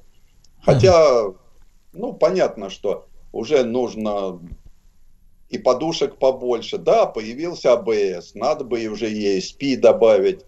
Появился усилитель, ну, надо бы уже и электрический поставить. Ну, то есть вот понятно, что нужна новая машина, и она, в принципе, над ней работали. Сначала над ней работали представители GM совместно с тольяттинцами, потом представители Renault совместно с тольяттинцами. Ну, как, как-то все остается по-старому. Сан Саныч, а вот сейчас, сейчас вот в условиях того, что, я так понимаю, большая часть акций принадлежит французам, да, на автовазе. Я так понимаю, что, ну не знаю, насколько у вас есть инсайдерская информация, а как нам взят курс на полное избавление от оригинальных моделей и на полное замещение французскими перелицованными аппаратами? Да, это действительно так, потому что мы глубоко ушли в глобальные процессы, а глобальные процессы подразумевают, что есть платформа, разработать которую очень дорого, и на этой платформе весь мир делает автомобили, в общем-то, приспособленные под каждый конкретный рынок. Поэтому у нас был проект ну, понятно, что у нас был замечательный проект, который нарисовал Стив Маттин, тоже, но это был проект на старой платформе еще Global ASICS. А сейчас разрабатывалась машина на новой платформе SMF, это замечательная платформа. Там на ней можно было делать и пятиместный автомобиль, и семиместный автомобиль. Он мог быть э, короче, длиннее, выше. То есть масса возможностей эта платформа предоставляет. Больше того, э, тольяттинцы, им было, в принципе, э, отдано на откуп сделать машину именно повышенной проходимости. Не так, как у нас там подключается через муфту, а сделать машину с раздаткой, с понижающей передачей, ну, в рамках вот этой платформы, очень гибкой. Ну, ну, то, что будет сейчас, э, пока совершенно непонятно, постольку, поскольку неясно, как будут работать все вот эти вот глобальные процессы. Сан Саныч, а вот вы упомянули вот эти действительно честную, да, не муфту, а честную раздатку, вот эти подключаемые, да, полный привод. Н- Насколько, насколько, насколько у Нивы э, вот спустя 45 лет э, э, необходимость в таких вот честных механических устройствах, она проявилась и насколько она надежная? А Дело в том, что ведь э, эти механические устройства, то есть у Нивы, у Нивы, все довольно-таки ненадежно. Э, Я уже говорил, что все забывает, все плохо срабатывает. А самое главное, кардинальный недостаток Нивы, мне приходилось на ней много ездить, в том числе по бездорожью и на той, и на той, это вечное преодоление препятствий ходом. Недостаток мощности, недостаток крутящего момента. Это все время ты на препятствие стараешься перед препятствием разогнаться. Это вот у меня, я считаю, что э, эта машина, которая нужна, да, ей нужен современный полный привод, да, с понижающей передачей. Не обязательно это должны быть механические рычаги, которые надо там усиленно впихивать. Э, Все знают, как включается раздатка, что у УАЗа, что у Нивы. А Вот, это должна быть современная система, когда ты выбираешь легким нажатием кнопки, и она работает. И дальше, да, нам действительно нужна такая машина для села. Но опять же, эти машины не получатся дешевыми. Для этого все-таки нужно, чтобы были богатые покупатели. Так же, как пример, вот почему у нас пикапы не пользуются большим успехом на селе. Казалось бы, для них машина идеальная. Но они дороговаты для сельского жителя.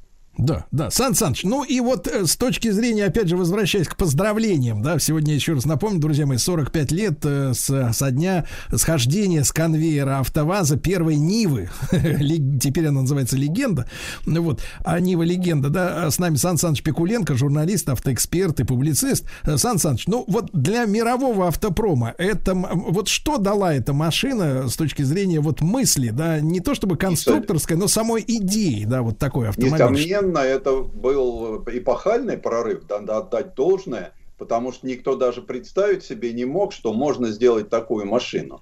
И хорошо работающие на бездорожье и в то же время прекрасно подходящую для обычной жизни. И поэтому, конечно, нет, тут надо отбросить, мы можем критиковать свое, но надо отдать должное, что мир-то Ниву принял на ура, и завод просто не смог обеспечить, э, ну, как-то э, больший выпуск. Можно было вообще завалить весь мир Нивами. Ограничение по производству, ну, 75 тысяч производства всего было. Поэтому здесь я считаю, что да, эпохально, да, по этому пути пошли многие. И самое главное, что э, западные конструкторы, они как-то и представить себе не могли, что вот можно сделать именно такую машину. Но предтеча всех кроссоверов, что тут можно Да, сказать? да, и сегодня, сегодня, судя по продажам, ну, по крайней мере, в доковидные времена, да, именно кузов кроссовер с, по- с полным приводом, с возможностью вылезти из какой-нибудь лужи там или из глины, ну, в принципе, это автомобиль мечты для самого массового произ- э, покупателя в наши дни. А Александр Александрович Пикуленко с нами был журналист, автоэксперт, ну и АвтоВАЗ поздравляем с 45-летним м, юбилеем Нивы и всем Нивоводам наш привет, ребята.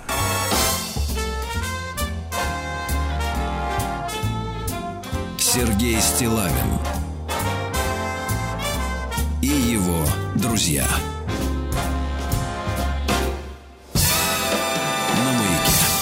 Дорогие товарищи, сегодня у нас э, 5 апреля, и мы отмечаем сегодня э, 780-ю годовщину э, ледового побоища, дорогой Владислав Александрович. Очень Да. хорошо. Для вашего самосознания это очень важная дата. Да. Потому что э, наш э, Александр Невский разбил демонов, правильно? Тевтонцев и не Вот. только. Да, да, да, да. На, Которые на Чудском- пришли на нашу землю в с кастрюлях мечом, на с голове. мечом, да, на Чудском озере. И мы сегодня хотим в этой во всей истории вновь разобраться, закрепить мысли, которые должны быть закреплены. И э, с нами Сергей Викторович Алексеев, доктор исторических наук, профессор Московского государственного института культуры. Сергей Викторович, доброе утро. Здравствуйте. Да, Сергей Викторович, ну, может быть, мы как бы и, и- из, из, так сказать, э, из-за бугра, как говорится, начнем эту тему брать. Какая у нас ситуация складывалась вот, э, в принципе, в 13 получается, веке э, в нашей совместной жизни и с нашими восточными соседями, и с европейцами? Вот можно общую картину получить? Ситуация, ну, собственно, как мы все знаем со школьных лет, ситуация была плохая. Э, Русь э, подверглась разорительному нашествию монголов, и большая часть русских земель э, уже к 1240 году э, была обложена данью, не говоря о том, что еще в ходе нашествия подверглась разорению. С другой стороны, западные государства католические еще с начала XIII века наступают на границы Руси, захватывают территории, которые исторически находились в сфере влияния Руси. Ну и в частности в Прибалтике э, на территории современных Латвии и Эстонии обосновался э, немецкий орден меченосцев, позднее вошедший в состав более крупного э, Тевтонского ордена. Э, земли э, нынешней Финляндии вошли и на- начали входить в состав шведского королевства. И как э, немецкие рыцари, так и шведы, так и датчане, которые тоже проникали на побережье Финского залива, впрямую угрожали границам русских княжеств и вторгались уже на их территорию. Сергей Викторович, а с какой точки зрения им э, вот наши территории, земли были интересны? А, В принципе, в Европе на тот момент, э, и это одна из причин крестоносного движения вообще, в Европе земель э, землевладельцам, как светским, так и духовным, э, в общем, уже не хватало.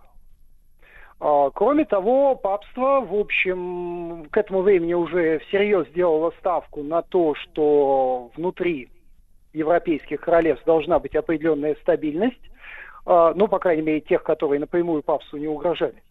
А, И, соответственно, там усиливалась королевская власть, а вот э, рыцарской массе надо было искать и славы, и земель где-то в других местах. А, Прибалтийские земли были с этой точки зрения очень выигрышными, поскольку там жило население преимущественно языческое. Под флагом его обращения в католицизм можно было и славу, и средства, и земли получить. Собственно, именно этим немецкие и датские рыцари э, в Прибалтике и занялись.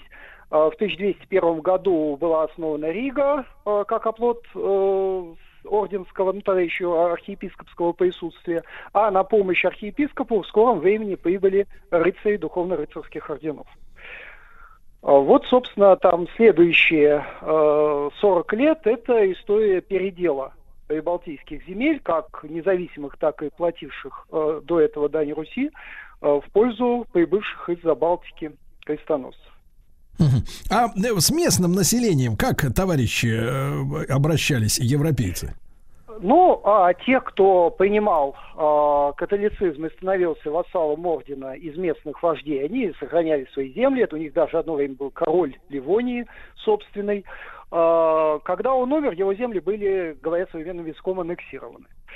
А, те, кто сопротивлялся, а, ну, к ним применяли, самые жесткие меры, то есть вплоть до уничтожения целых э, поселений, часто с их жителями. Как минимум, э, их действительно насильно крестили облагали феодальными повинностями или, э, допустим, э, обязанностью, то, что в Скандинавии называлось кровавой десятиной, допустим, посылать э, своих э, людей в королевские или орденские войска. Сергей Викторович, а был ли отток этого населения из-под э, э, рыцарей в сторону Руси? Ну, у нас мало сведений об этом, но да, отдельные факты такие известны. А, Мгм. Ну, мно- многие еще бежали в Литву, она тоже долго сохраняла независимость, но и в итоге стала Великим княжеством Литовским. А вот эти тиски, да, как говорится, геополитические, с одной стороны э, монголы, с другой стороны вот наседают уже рыцари металлические. Вот а у них э, какой-то был общий сговор, э, так сказать, в плане с, ну, так сказать, натиска на нас со всех сторон, или это были такие не, не координированные действия? Это была скорее конкуренция, причем со стороны, во всяком случае, папства совершенно откровенная. А, Монголы использовались как средство шантажа Руси в том смысле, что а, без того, чтобы открыть границы крестоносцам, а, вы погибнете от монголов. Или вот на вас наседают монголы, вот сейчас и мы насядем, и вам будет плохо. Это еще после битвы на Калке фактически папство поставило такой ультиматум русским князьям. Другое дело, что непосредственно после битвы на Калке 1223 года нового монгольского нашествия не последовало, его пришлось э, ждать 14 лет. А, И э, в итоге э, русские князья этот ультиматум отвергли. Но когда монголы опустошили Русь в конце 30-х годов, то, соответственно, и э, западные э, крестоносцы решили, что настал их час, и э, в течение буквально вот двух-трех лет сразу несколько идет акций на границах Новгородской и Псковской земель с явным желанием воспользоваться разорением и ослаблением Руси. А так э, папа, он э, требовал от русских князей, чтобы они вступили с ним в союз против монголов. Э, Ну, в общем, цель была, по сути, не столько даже война с монголами, крестоносцы вряд ли пошли бы крестовым походом в Поволжье, э, сколько биться с монголами, которые Западу угрожали на территории Руси. Ну а заодно, разумеется, по возможности и сами русские земли э, присвоить, потому что, э, в общем, союз подразумевал обращение в католицизм и допуск не только латинского католического духовенства на территории Руси, но и э, духовно-рыцарских орденов, которым, естественно, в этом случае нужны были бы замки, земли и так далее.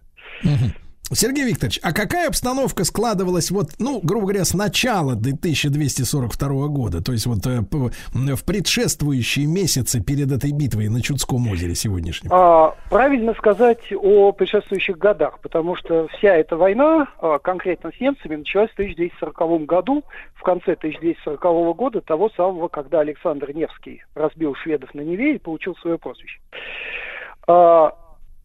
В 1240 году возник пограничный конфликт между дербтским епископом, Дербт – это нынешний Тарту, бывший э, русский город Юрьев, захваченный крестоносцами, э, и э, Псковом.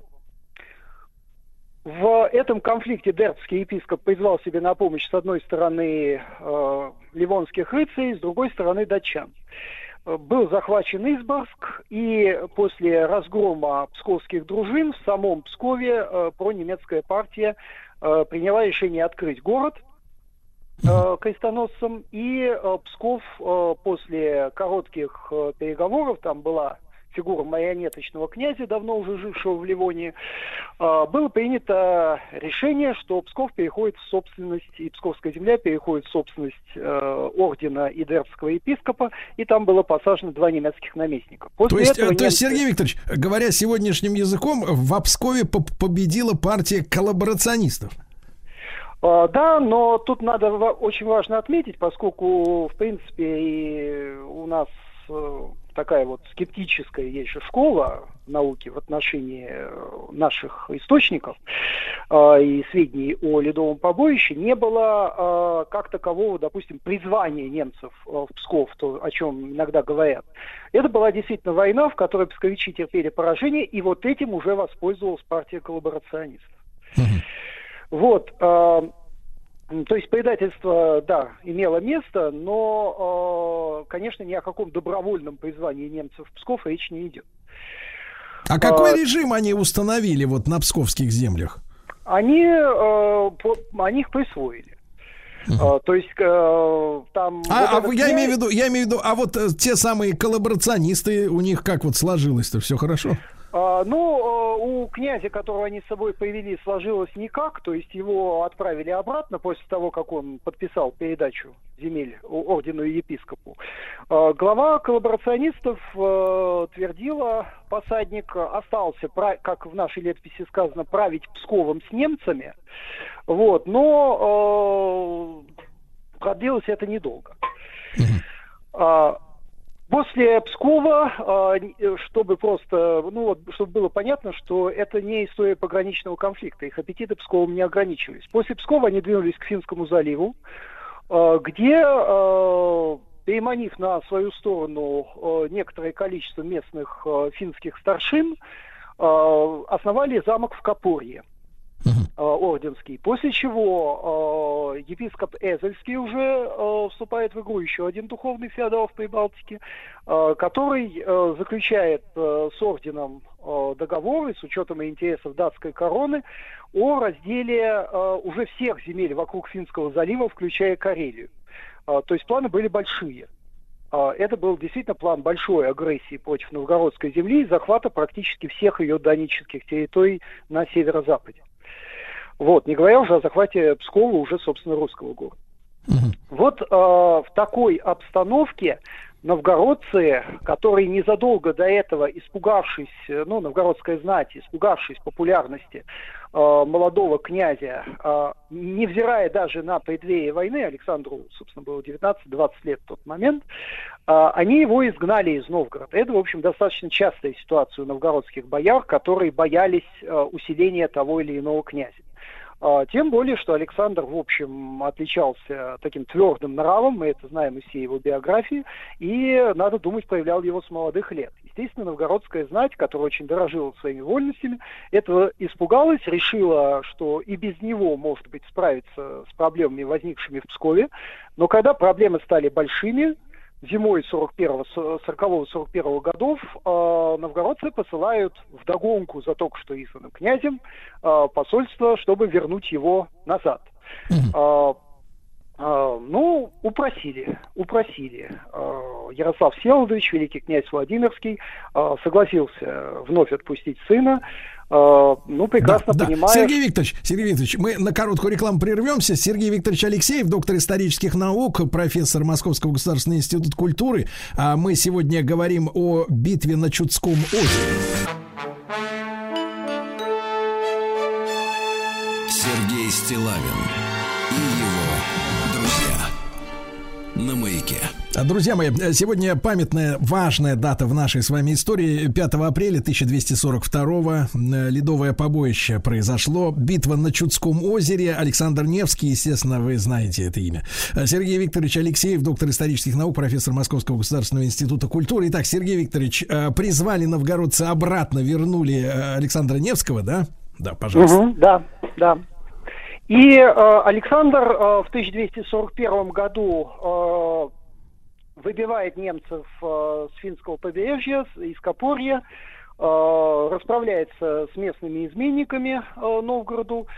Э, после этого идет на Псков. Э, и вот уже в э, начале 1242 года он э, освобождает Псков, э, захватывает там э, пленных э, немцев, в частности, и э, высылает э, их, отправляет их в Новгород. Э, наместники э, вынуждены были бежать, и после этого Александр переносит войну на территорию противника. Э, он э, идет э, за Чудское озеро, на земли Дербского епископства, которое, собственно, и начало эту войну. А, Дербский епископ вновь призывает э, на помощь э, ливонцев. Э, собирается довольно большое войско. Точной численности сторон мы не знаем. Э, очевидно, ну, э, в принципе, для того времени большая битва это по нескольку тысяч с обеих сторон. Совокупная численность войск и конницы, и пехоты могла вот именно такого числа достигать. Э, С немцами было большое вспомогательное войско, как говорили тогда на Руси, чуди, то есть э, предков нынешних эстонцев, вот как раз собранных по э, той самой мобилизационной обязанности. Э, С русской стороны была дружина Александра, войска, присланные ему отцом с братом Андреем из Суздаля, и новгородцы. собственно. Да, Сергей Викторович, а была ли вот та самая военная хитрость затащить их на лед? Вы знаете, ну, э, то, что лед весь проломился, это легенда, потому что известно, что их гнали по льду. А, то, что лед где-то проломился и какая-то часть их действительно могла утонуть, косвенные свидетельства в пользу этого есть. А, ну, во-первых, э, в одном источнике упоминается, что озеро промерзшее двинулось, в другом источнике упоминается, что несмотря на то, что на озере был лед, э, финальная стадия битвы перед разгромом шла на зеленой траве. А, То есть там, где уже было ну, топка и, соответственно, э, снега сошли.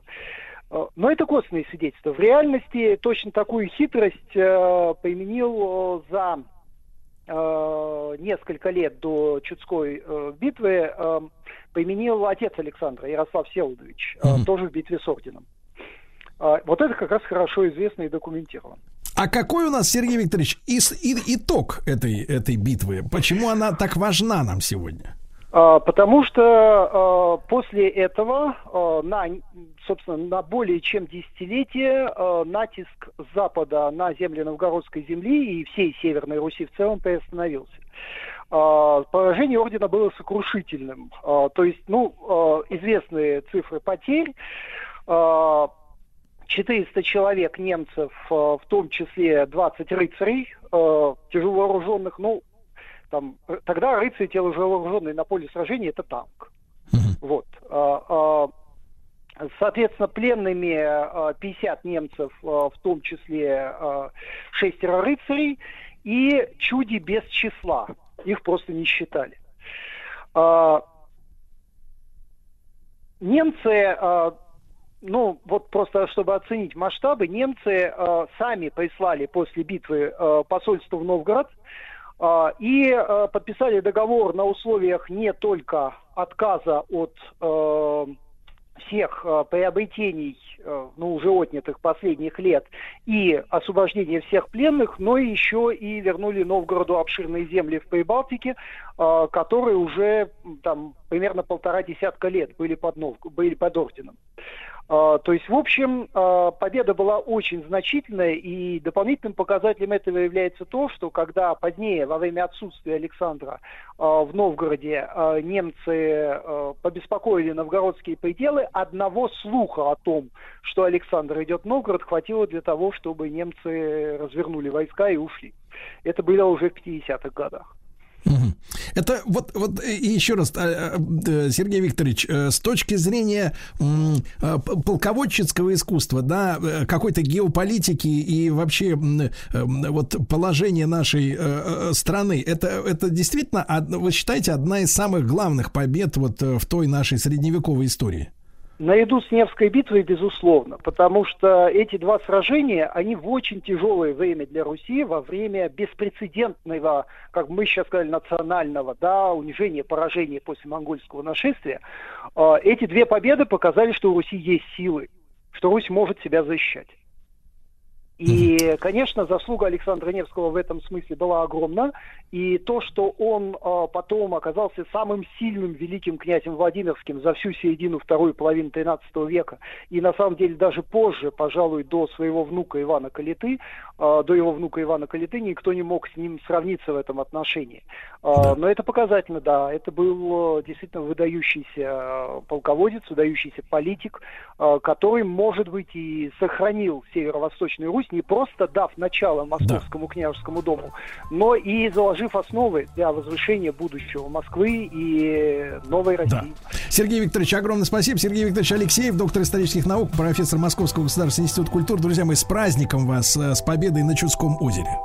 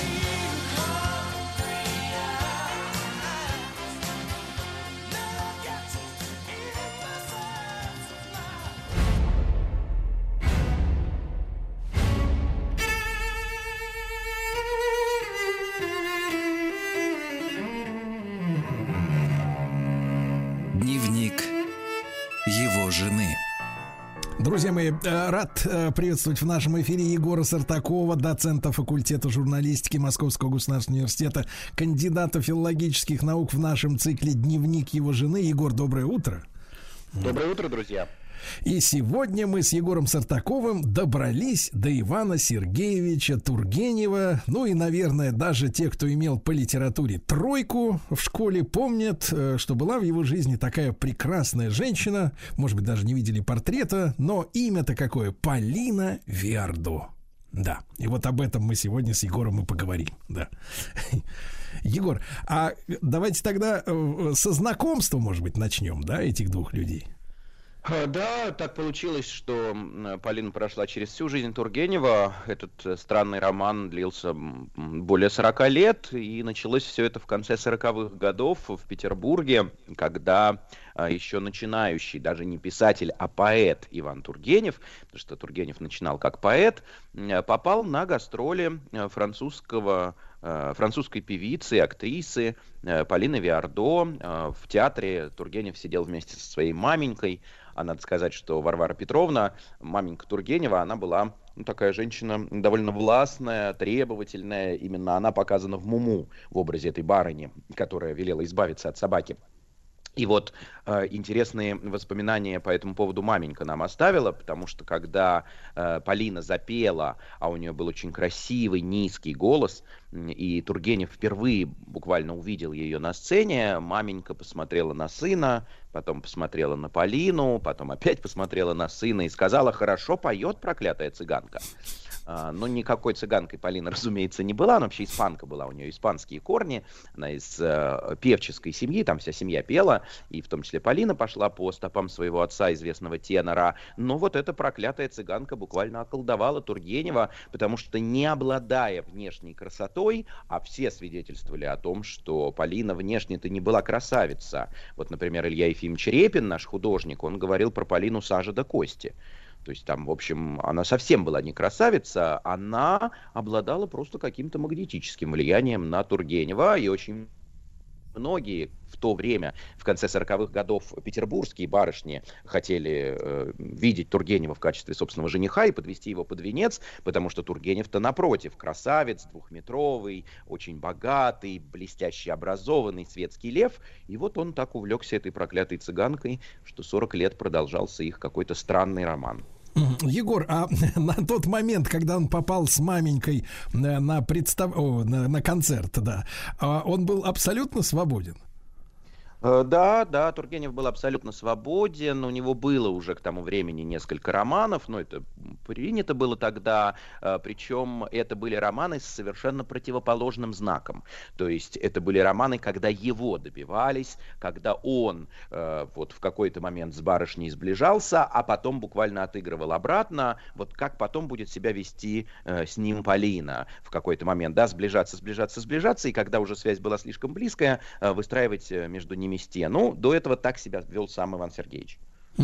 А что же предпринял э, наш э, Иван Сергеевич, вот, э, ну, когда у него э, сердце запело, да, после этого концерта?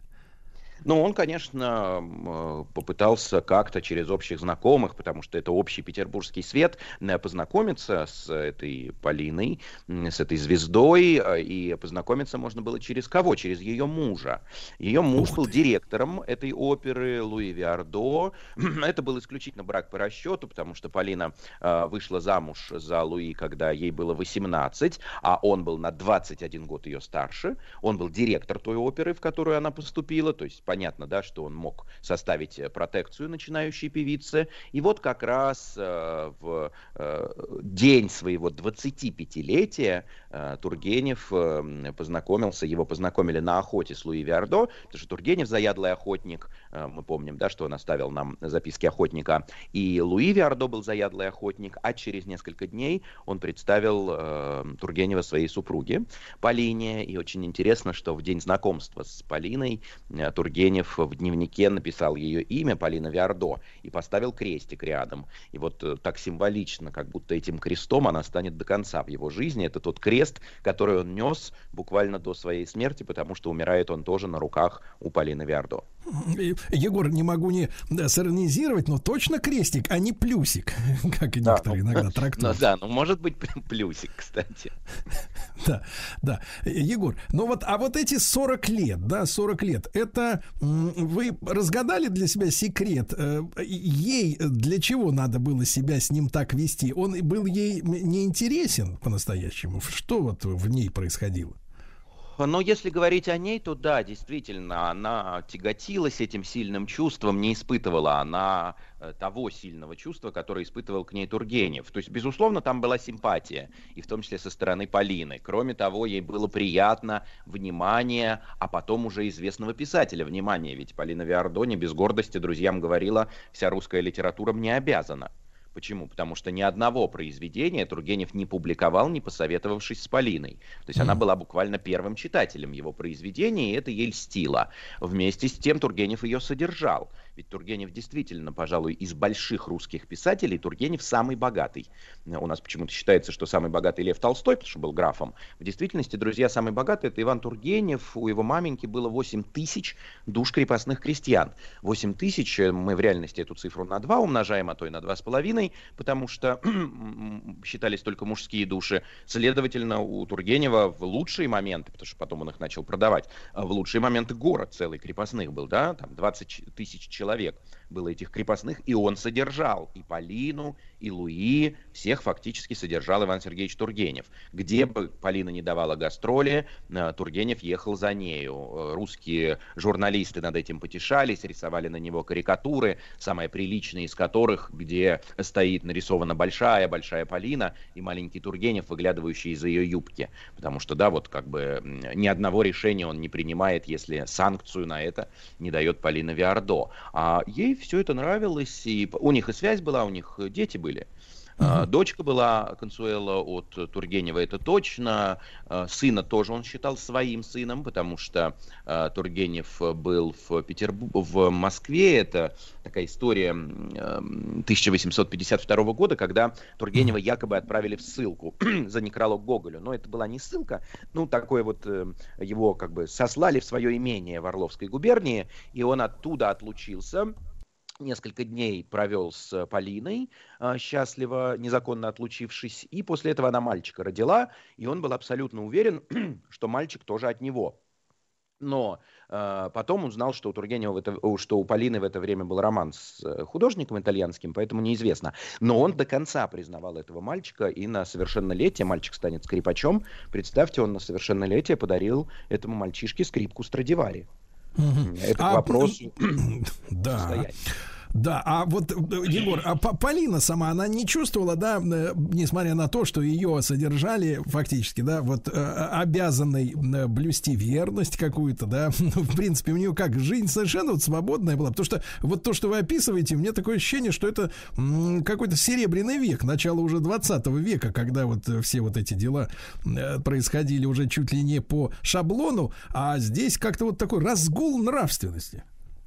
Ну да, разгул нравственности в том смысле, что здесь фактически создается тот же треугольник. Вот эта структура, да, такая конструкция, которая потом будет устойчивая в Серебряном веке, когда они постоянно воссоздавали в своей жизни треугольники, э, это, пожалуй, самый известный треугольник Золотого века, потому что вы не сбрасываете со счетов Луи. С Луи-то она не разводится, Луи-то тоже содержится на деньги Ивана Сергеевича. Луи продолжает дружить с Тургеневым. Более того, они создают совместные переводы. Ведь Тургенев, друзья, э, открывает русскую литературу для европейского читателя.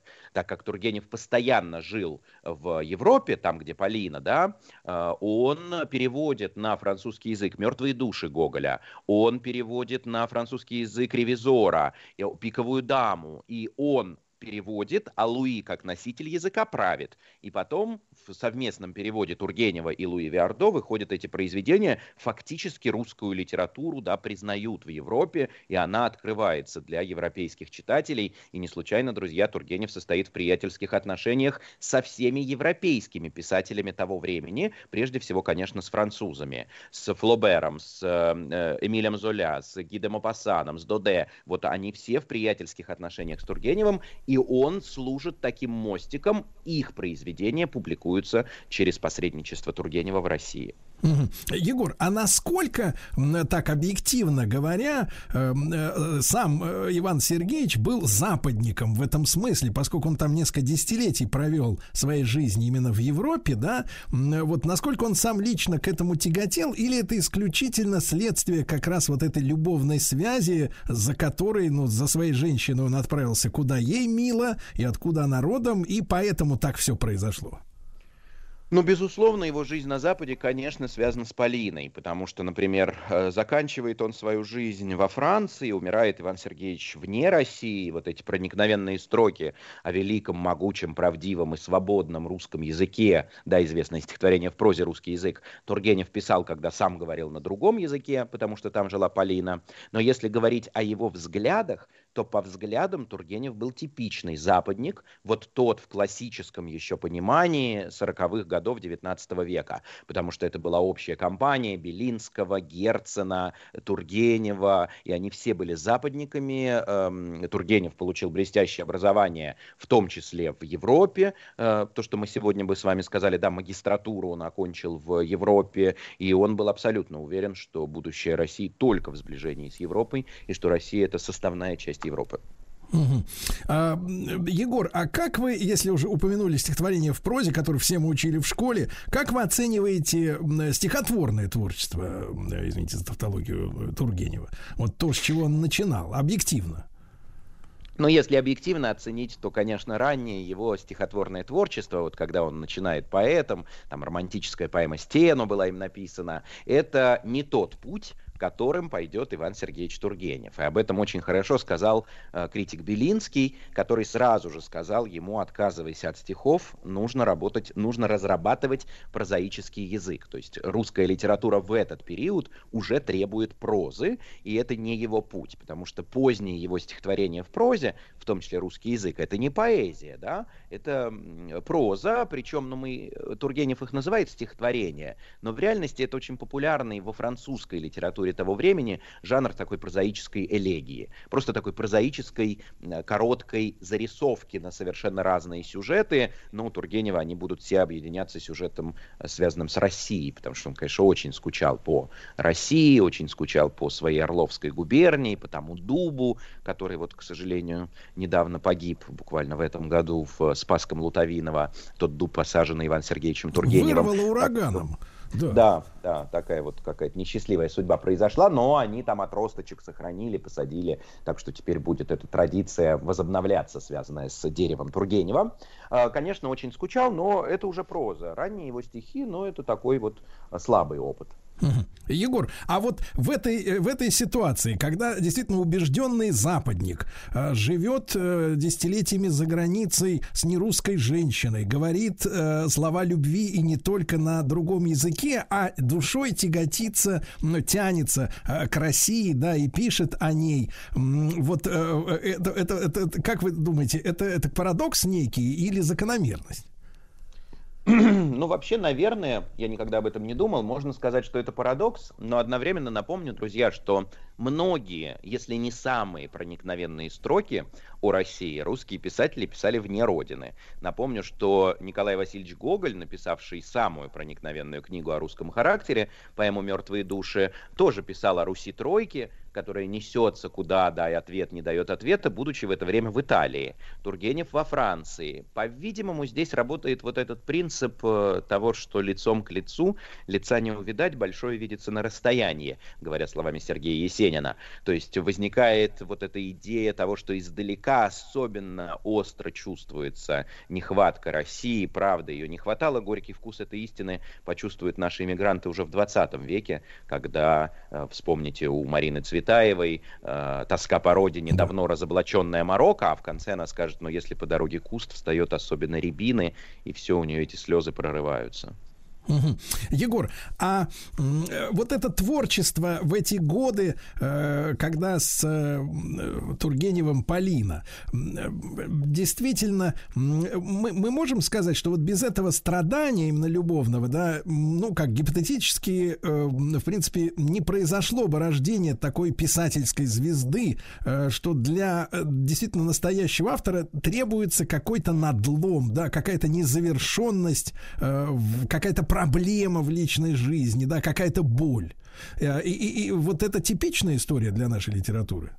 Ну, честно говоря, здесь мы, конечно, в область гипотез уже переходим. Э, Был бы писатель Тургенев, не было бы писателя Тургенева, если бы Полина была, или Полины не было. Но да, мне кажется, что, конечно, хотя бы сюжетно э, этот надлом отразился в его творчестве, потому что мы увидим с вами героев Тургенева, которые попадают в те же ситуации, в которые оказался сам автор этого романа. Ну, вспомним, например, я не знаю, роман «Отцы и дети» центрального персонажа Евгения Базарова, э, который влюбляется в Одинцову, но при этом Одинцова не отвечает ему взаимностью, и на этом строится, э, я не знаю, любовная коллизия этого романа. Если в целом говорить о писателях, то да, конечно, какой-то надлом, переживание, это то, что они потом сублимируют в творчество. Это то, что потом преломляется у них в творчестве, э, начиная с самого детства. Вот э, если проследить детство, обычно, ну не обычно, а практически всегда, за исключением Гоголя, у наших писателей несчастливое детство.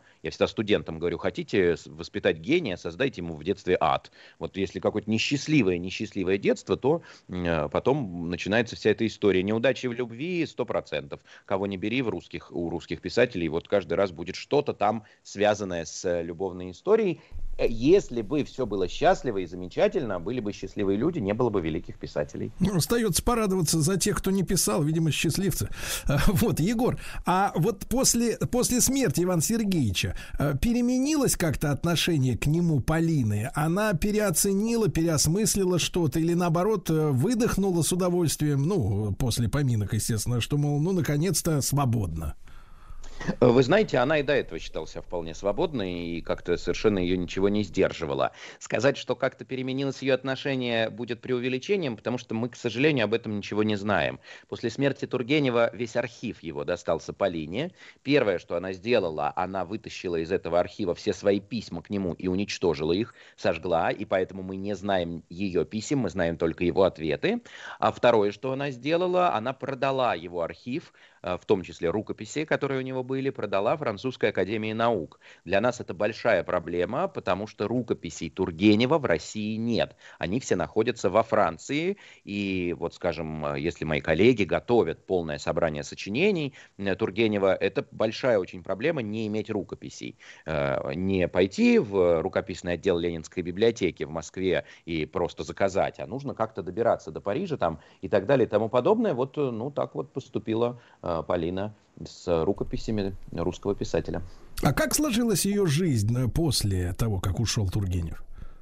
Э, Полина неплохо дожила, она к тому времени уже не пела, разумеется, потому что все-таки голос это инструмент, и в какой-то момент этот инструмент, э, как связки, мышцы, да, приходят в упадок, и она уже не пела, она жила в Бужевале э, под Парижем, в соседнем доме, соседний дом покупает Тургенев, там же сейчас это музей, вот буквально к 200-летию Тургенева несколько лет назад был открытый музей Полины и музей Ивана Сергеевича, и она на те деньги, которые она заработала, в том числе своими концертами, ну и то, что Иван Сергеевич оставил ей, а, она спокойно доживала. Там еще началось такое юридическое дело. Тургенев, кроме архива, оставил ей имение. Он оставил ей Спасское Лутовиново в Орловской губернии, а по законам Российской империи иностранец, э, гражданин другого государства, не мог владеть землей в стране.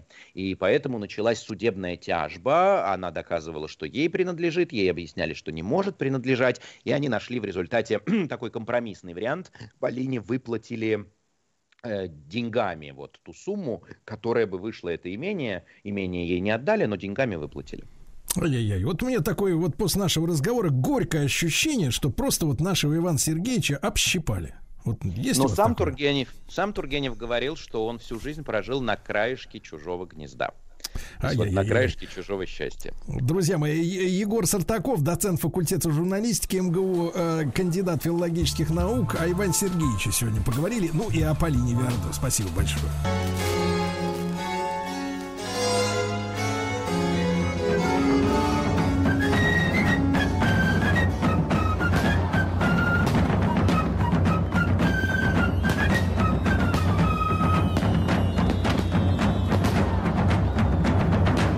Первый император. Ну что же, дорогие друзья, продолжаем мы наш э, цикл исторический. А, Дмитрий Алексеевич Гутнов, профессор МГУ, доктор исторических наук. Э, С нами Дмитрий Алексеевич, Сергей. доброе утро. Да. Доброе утро. Да, мы и- с вами остановились на разгроме э, э, под Нарвы. И э, я даже сказал, что в связи с этим Карл XII всерьез Петра перестал воспринимать и занялся его союзником э, Августом Сильным. И этим он, кстати говоря, заложил семена будущей победы России в этой войне, потому что э, на протяжении всего он высадился в 1701 году в Ливонии, пересек, пересек там э, Двину и, э, так сказать, начал боевые операции в Польше. И практически э, главные силы шведов э, с 1702 по 1704 год, э, в общем, завязли в польской части Пруссии. Э, Значит, э, он имел задачу не изложить Карла II, э, то есть э, Августа II с престола Речи Посполитой. Э, Частично ему это дело, не э, частично ему это дело удалось. Э, И это дало Петру время на перегруппировку сил и, вообще говоря, проведение реформ.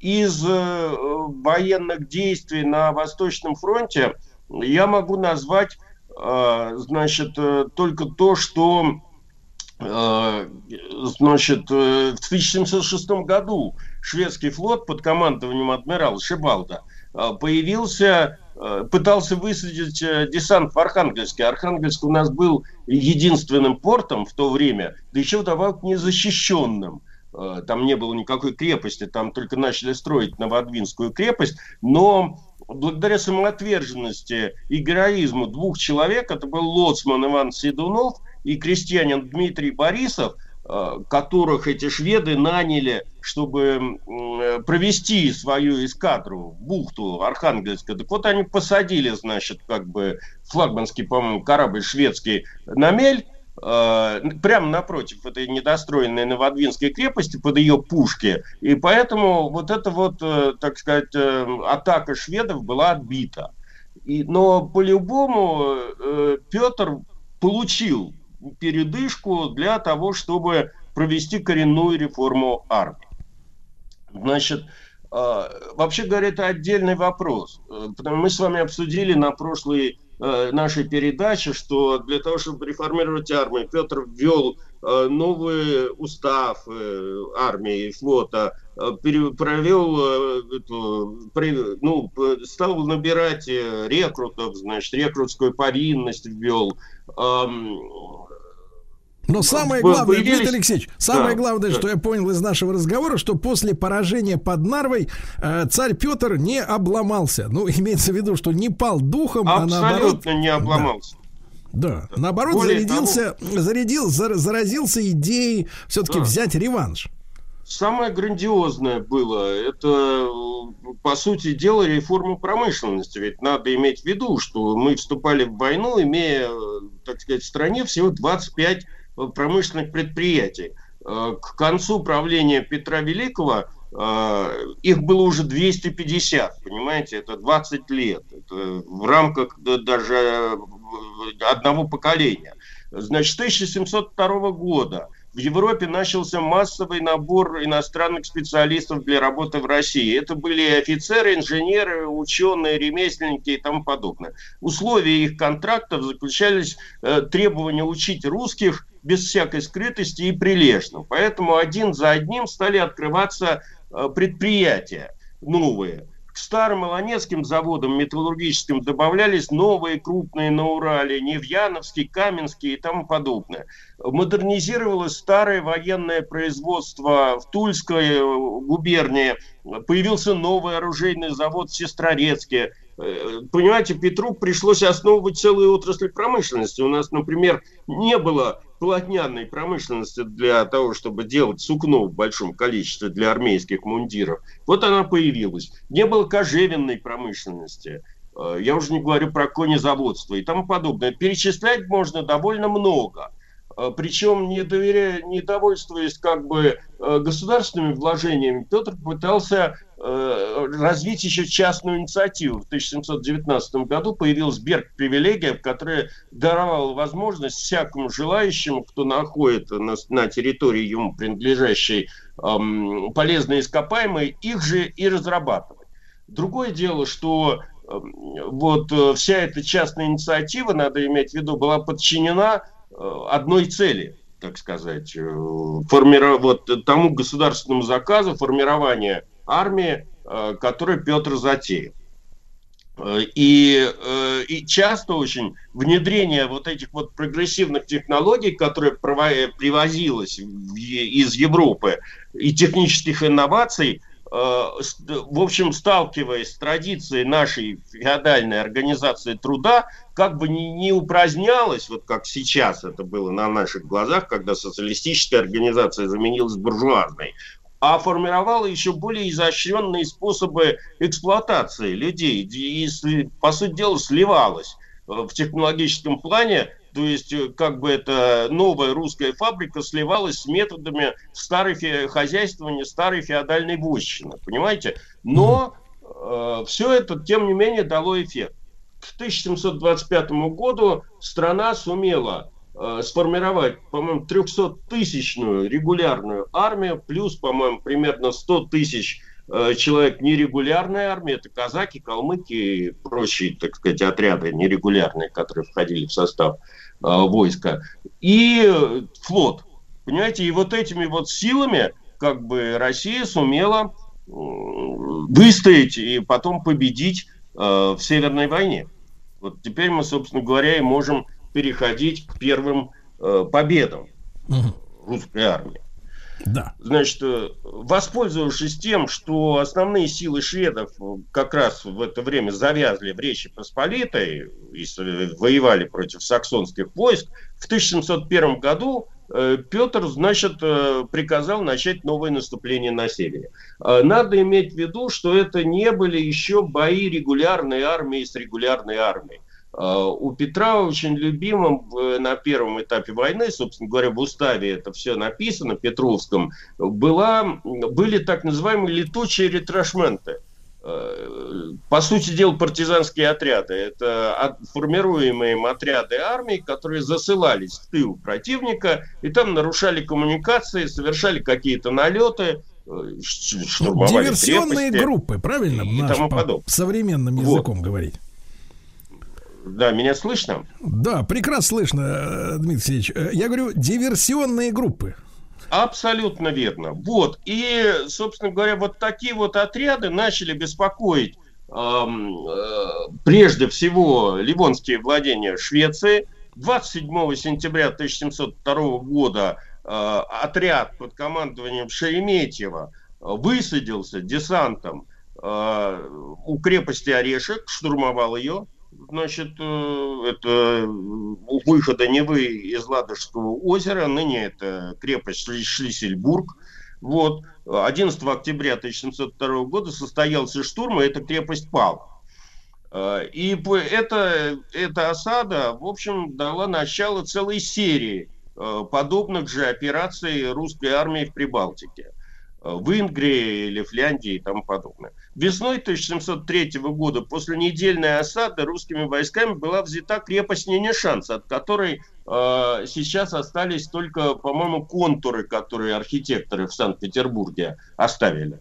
Э, значит, э, которая находится, ну, она находилась при впадении реки Охты в Неву.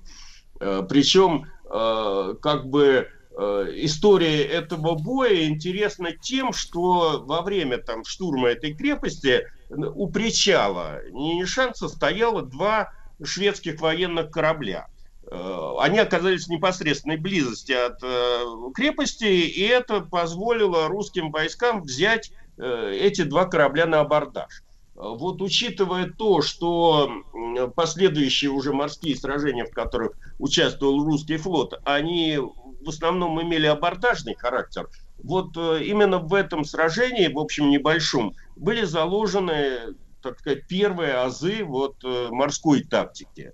То есть, Дмитрий Алексеевич, а абордаж, это, я так правильно понимаю, надо было состыковаться с кораблем, перебросить, Да, опять же, зондеркоманду, корабль. да? Совершенно верно. Корабли, значит, цеплялись этими кошками, якорями, перебирались на э, сто- э, вражеский корабль, и это был просто рукопашный бой, иными словами. Вот, за захват корабля. Вот. А, ну, а затем, да, получилась такая история, что пос- после вот этих вот двух сражений, а, по сути дела, течение реки Невы оказалось э, в руках России, и это привело к идее Петра, ну, во-первых, заложить новую русскую крепость, а потом это все, так сказать, трансформировалось в идею закладки нового города э, который должен был стать портом. И, как вы знаете, 27 мая 1703 года на Заячьем острове в устье Невы была заложена Петропавловская крепость поначалу, э, вокруг которой предполагалось строительство новой столицы. Причем э, новый город, поскольку он строился с нуля, это был второй город в России, который строился по э, единому генеральному плану. Мы с вами обсуждали, что первый такой опыт был при строительстве порта Таганрог, и этот э, опыт был использован при проектировании Петра э, Петром. Он лично принимал участие в э, проектировании нового города и э, новой, нового города, новой столицы. Причем обращаю ваше внимание, что подобно современным властям, э, Петр I с самого начала при, при проектировании Петербурга большое внимание уделял транспортной проблеме. И поэтому э, многочисленные каналы, которые предполагалось прорыть, и которые Да, были как, как в Венеции, естественно, да.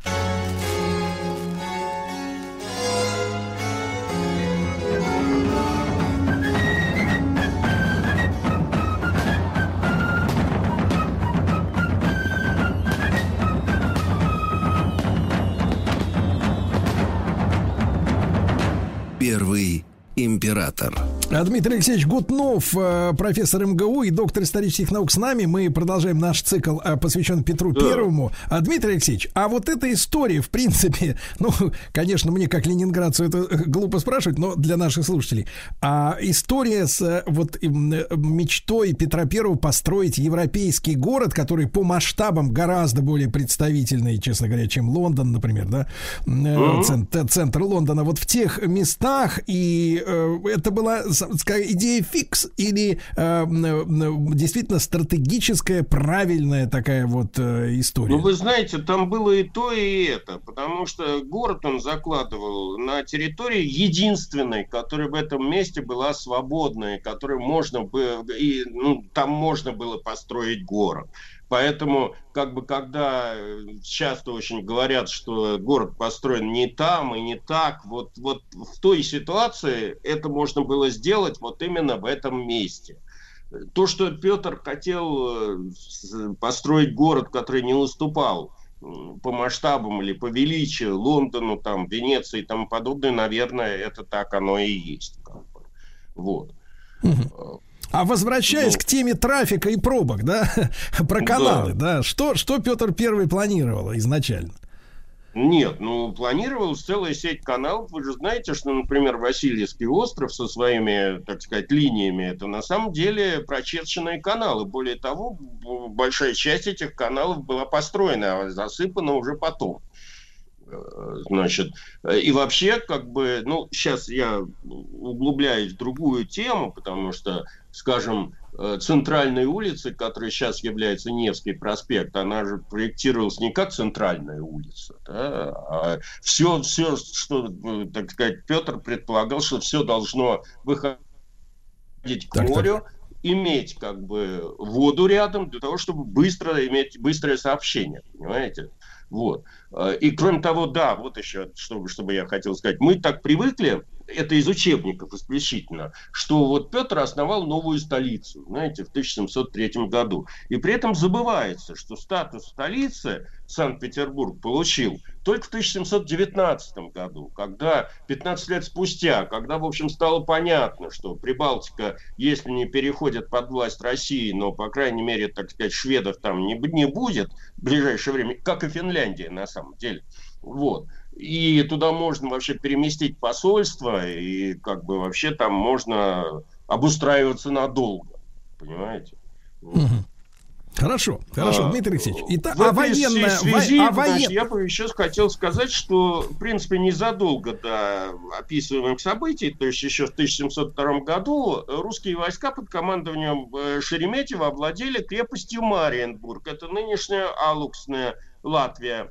Значит, э, и тогда-то Шереметьево в плен попал небезызвестный пастор Глюк э, с э, девушкой, которую звали Марта Скавронская, и до сих пор мы, ну, есть разные версии, кто она там была, воспитанница ли его, или какая-то, значит, служанка, или еще чего, я не буду вдаваться в эти темы, но, как известно, значит, девочка, девушка оказалась, в общем, разбитной, она понравилась Меньшикову, который, так сказать, был начальником эм, этого Шереметьева. Она перекочевала к нему, а потом она была, ну, так сказать, замечена уже и Петром, и после ряда чудесных превращений э, стала э, женой, сначала неофициальной, а потом официальной Петра Великого. А, Дмитрий Алексеевич, ну, понятное дело, мы с вами люди интеллигентные, мы с вами, Да. так сказать, по, не по той Да. части. Вот, но тем не менее, чем взяла-то чаровница? Ну, как сказать, э, тем, что она, э, вообще говоря, э, она почувствовала Петра, она, она как бы умела его утверждать в каких-то его мнениях, она умела его, самое главное, что она умела его успокаивать, насколько я понимаю, потому что когда Петр э, находился очень часто в состоянии э, в общем, как бы стресса и этого своего замечательного возбуждения, вот когда у него тик начинался, только Екатерина могла его успокоить, понимаете, она клала там э, его голову себе на грудь, э, гладила его, и он засыпал, и просыпался в бодром расположении духа. Я думаю, что он просто в ней почувствовал какую-то мистическую силу, я не знаю, власть это была над ним или женская, как, как это можно назвать. Да-да. А Дмитрий Ну, Алексеевич, а в этой связи очень важна эта история, вот роль, условно говоря, жен э, в политике, да. М, Мы знаем, что достаточно э, часто случаются истории, когда женщины негативно влияют на политических лидеров. В нашей недавней истории, так сказать, нашей, нашей бывшей, нашей любимой родины, так сказать, такое творилось тоже, Да, да, да. вот где без, так сказать, без супруги решение не мог принять генсек. Вот. А в этом связи есть какой-то научные документы, которые подтверждают, например, что э, супруга, ставшая супругой, да, вот э, Петра Первого, ну, влияла как-то положительно или негативно на э, принятие государственных решений? Ну, вы понимаете, как во, вся, во всякой семейной жизни там было много разных этапов. Петр любил свою супругу, вплоть до того, что таскал ее во все походы, и даже в прусский поход, о чем мы с вами будем говорить. И, в общем, как бы есть обоснованное предположение в том, что благодаря Екатерине, собственно, она его вытащила из этого прусского похода, потому что, когда надо было договариваться с турками, она, по сути дела, пожертвовала все свои драгоценности, которые Петр ей надарил за энное количество лет. И это, в общем, как бы склонило чашу весов в решении великого визиря не, не уничтожать там эту окруженную русскую армию, а выпустить ее. Э, Известно же, что Карл XII, когда об этом узнал, он прискакал из Бендер к этому визирю и говорил, что им, дайте ему сотню янычар, и сейчас он принесет голову э, Петра Великого. И визирь отказался. После этого, кстати говоря, Петр официально женился. До этого он был не женат. И Вот что, дочери- вот что, Дмитрий Алексеевич, товари, товары категории luxury творят, какие чудеса да? да, совершенно Хорошо, верно. мы продолжим в следующий раз. Дмитрий Алексеевич Гутнов, профессор Хорошо. МГУ, доктор исторических наук в нашем цикле «Первый император». До. Э, Спасибо большое, передачи. спасибо. Спасибо большое, передачи. спасибо. Спасибо большое, передачи. спасибо. Еще больше подкастов «Маяка» насмотрим.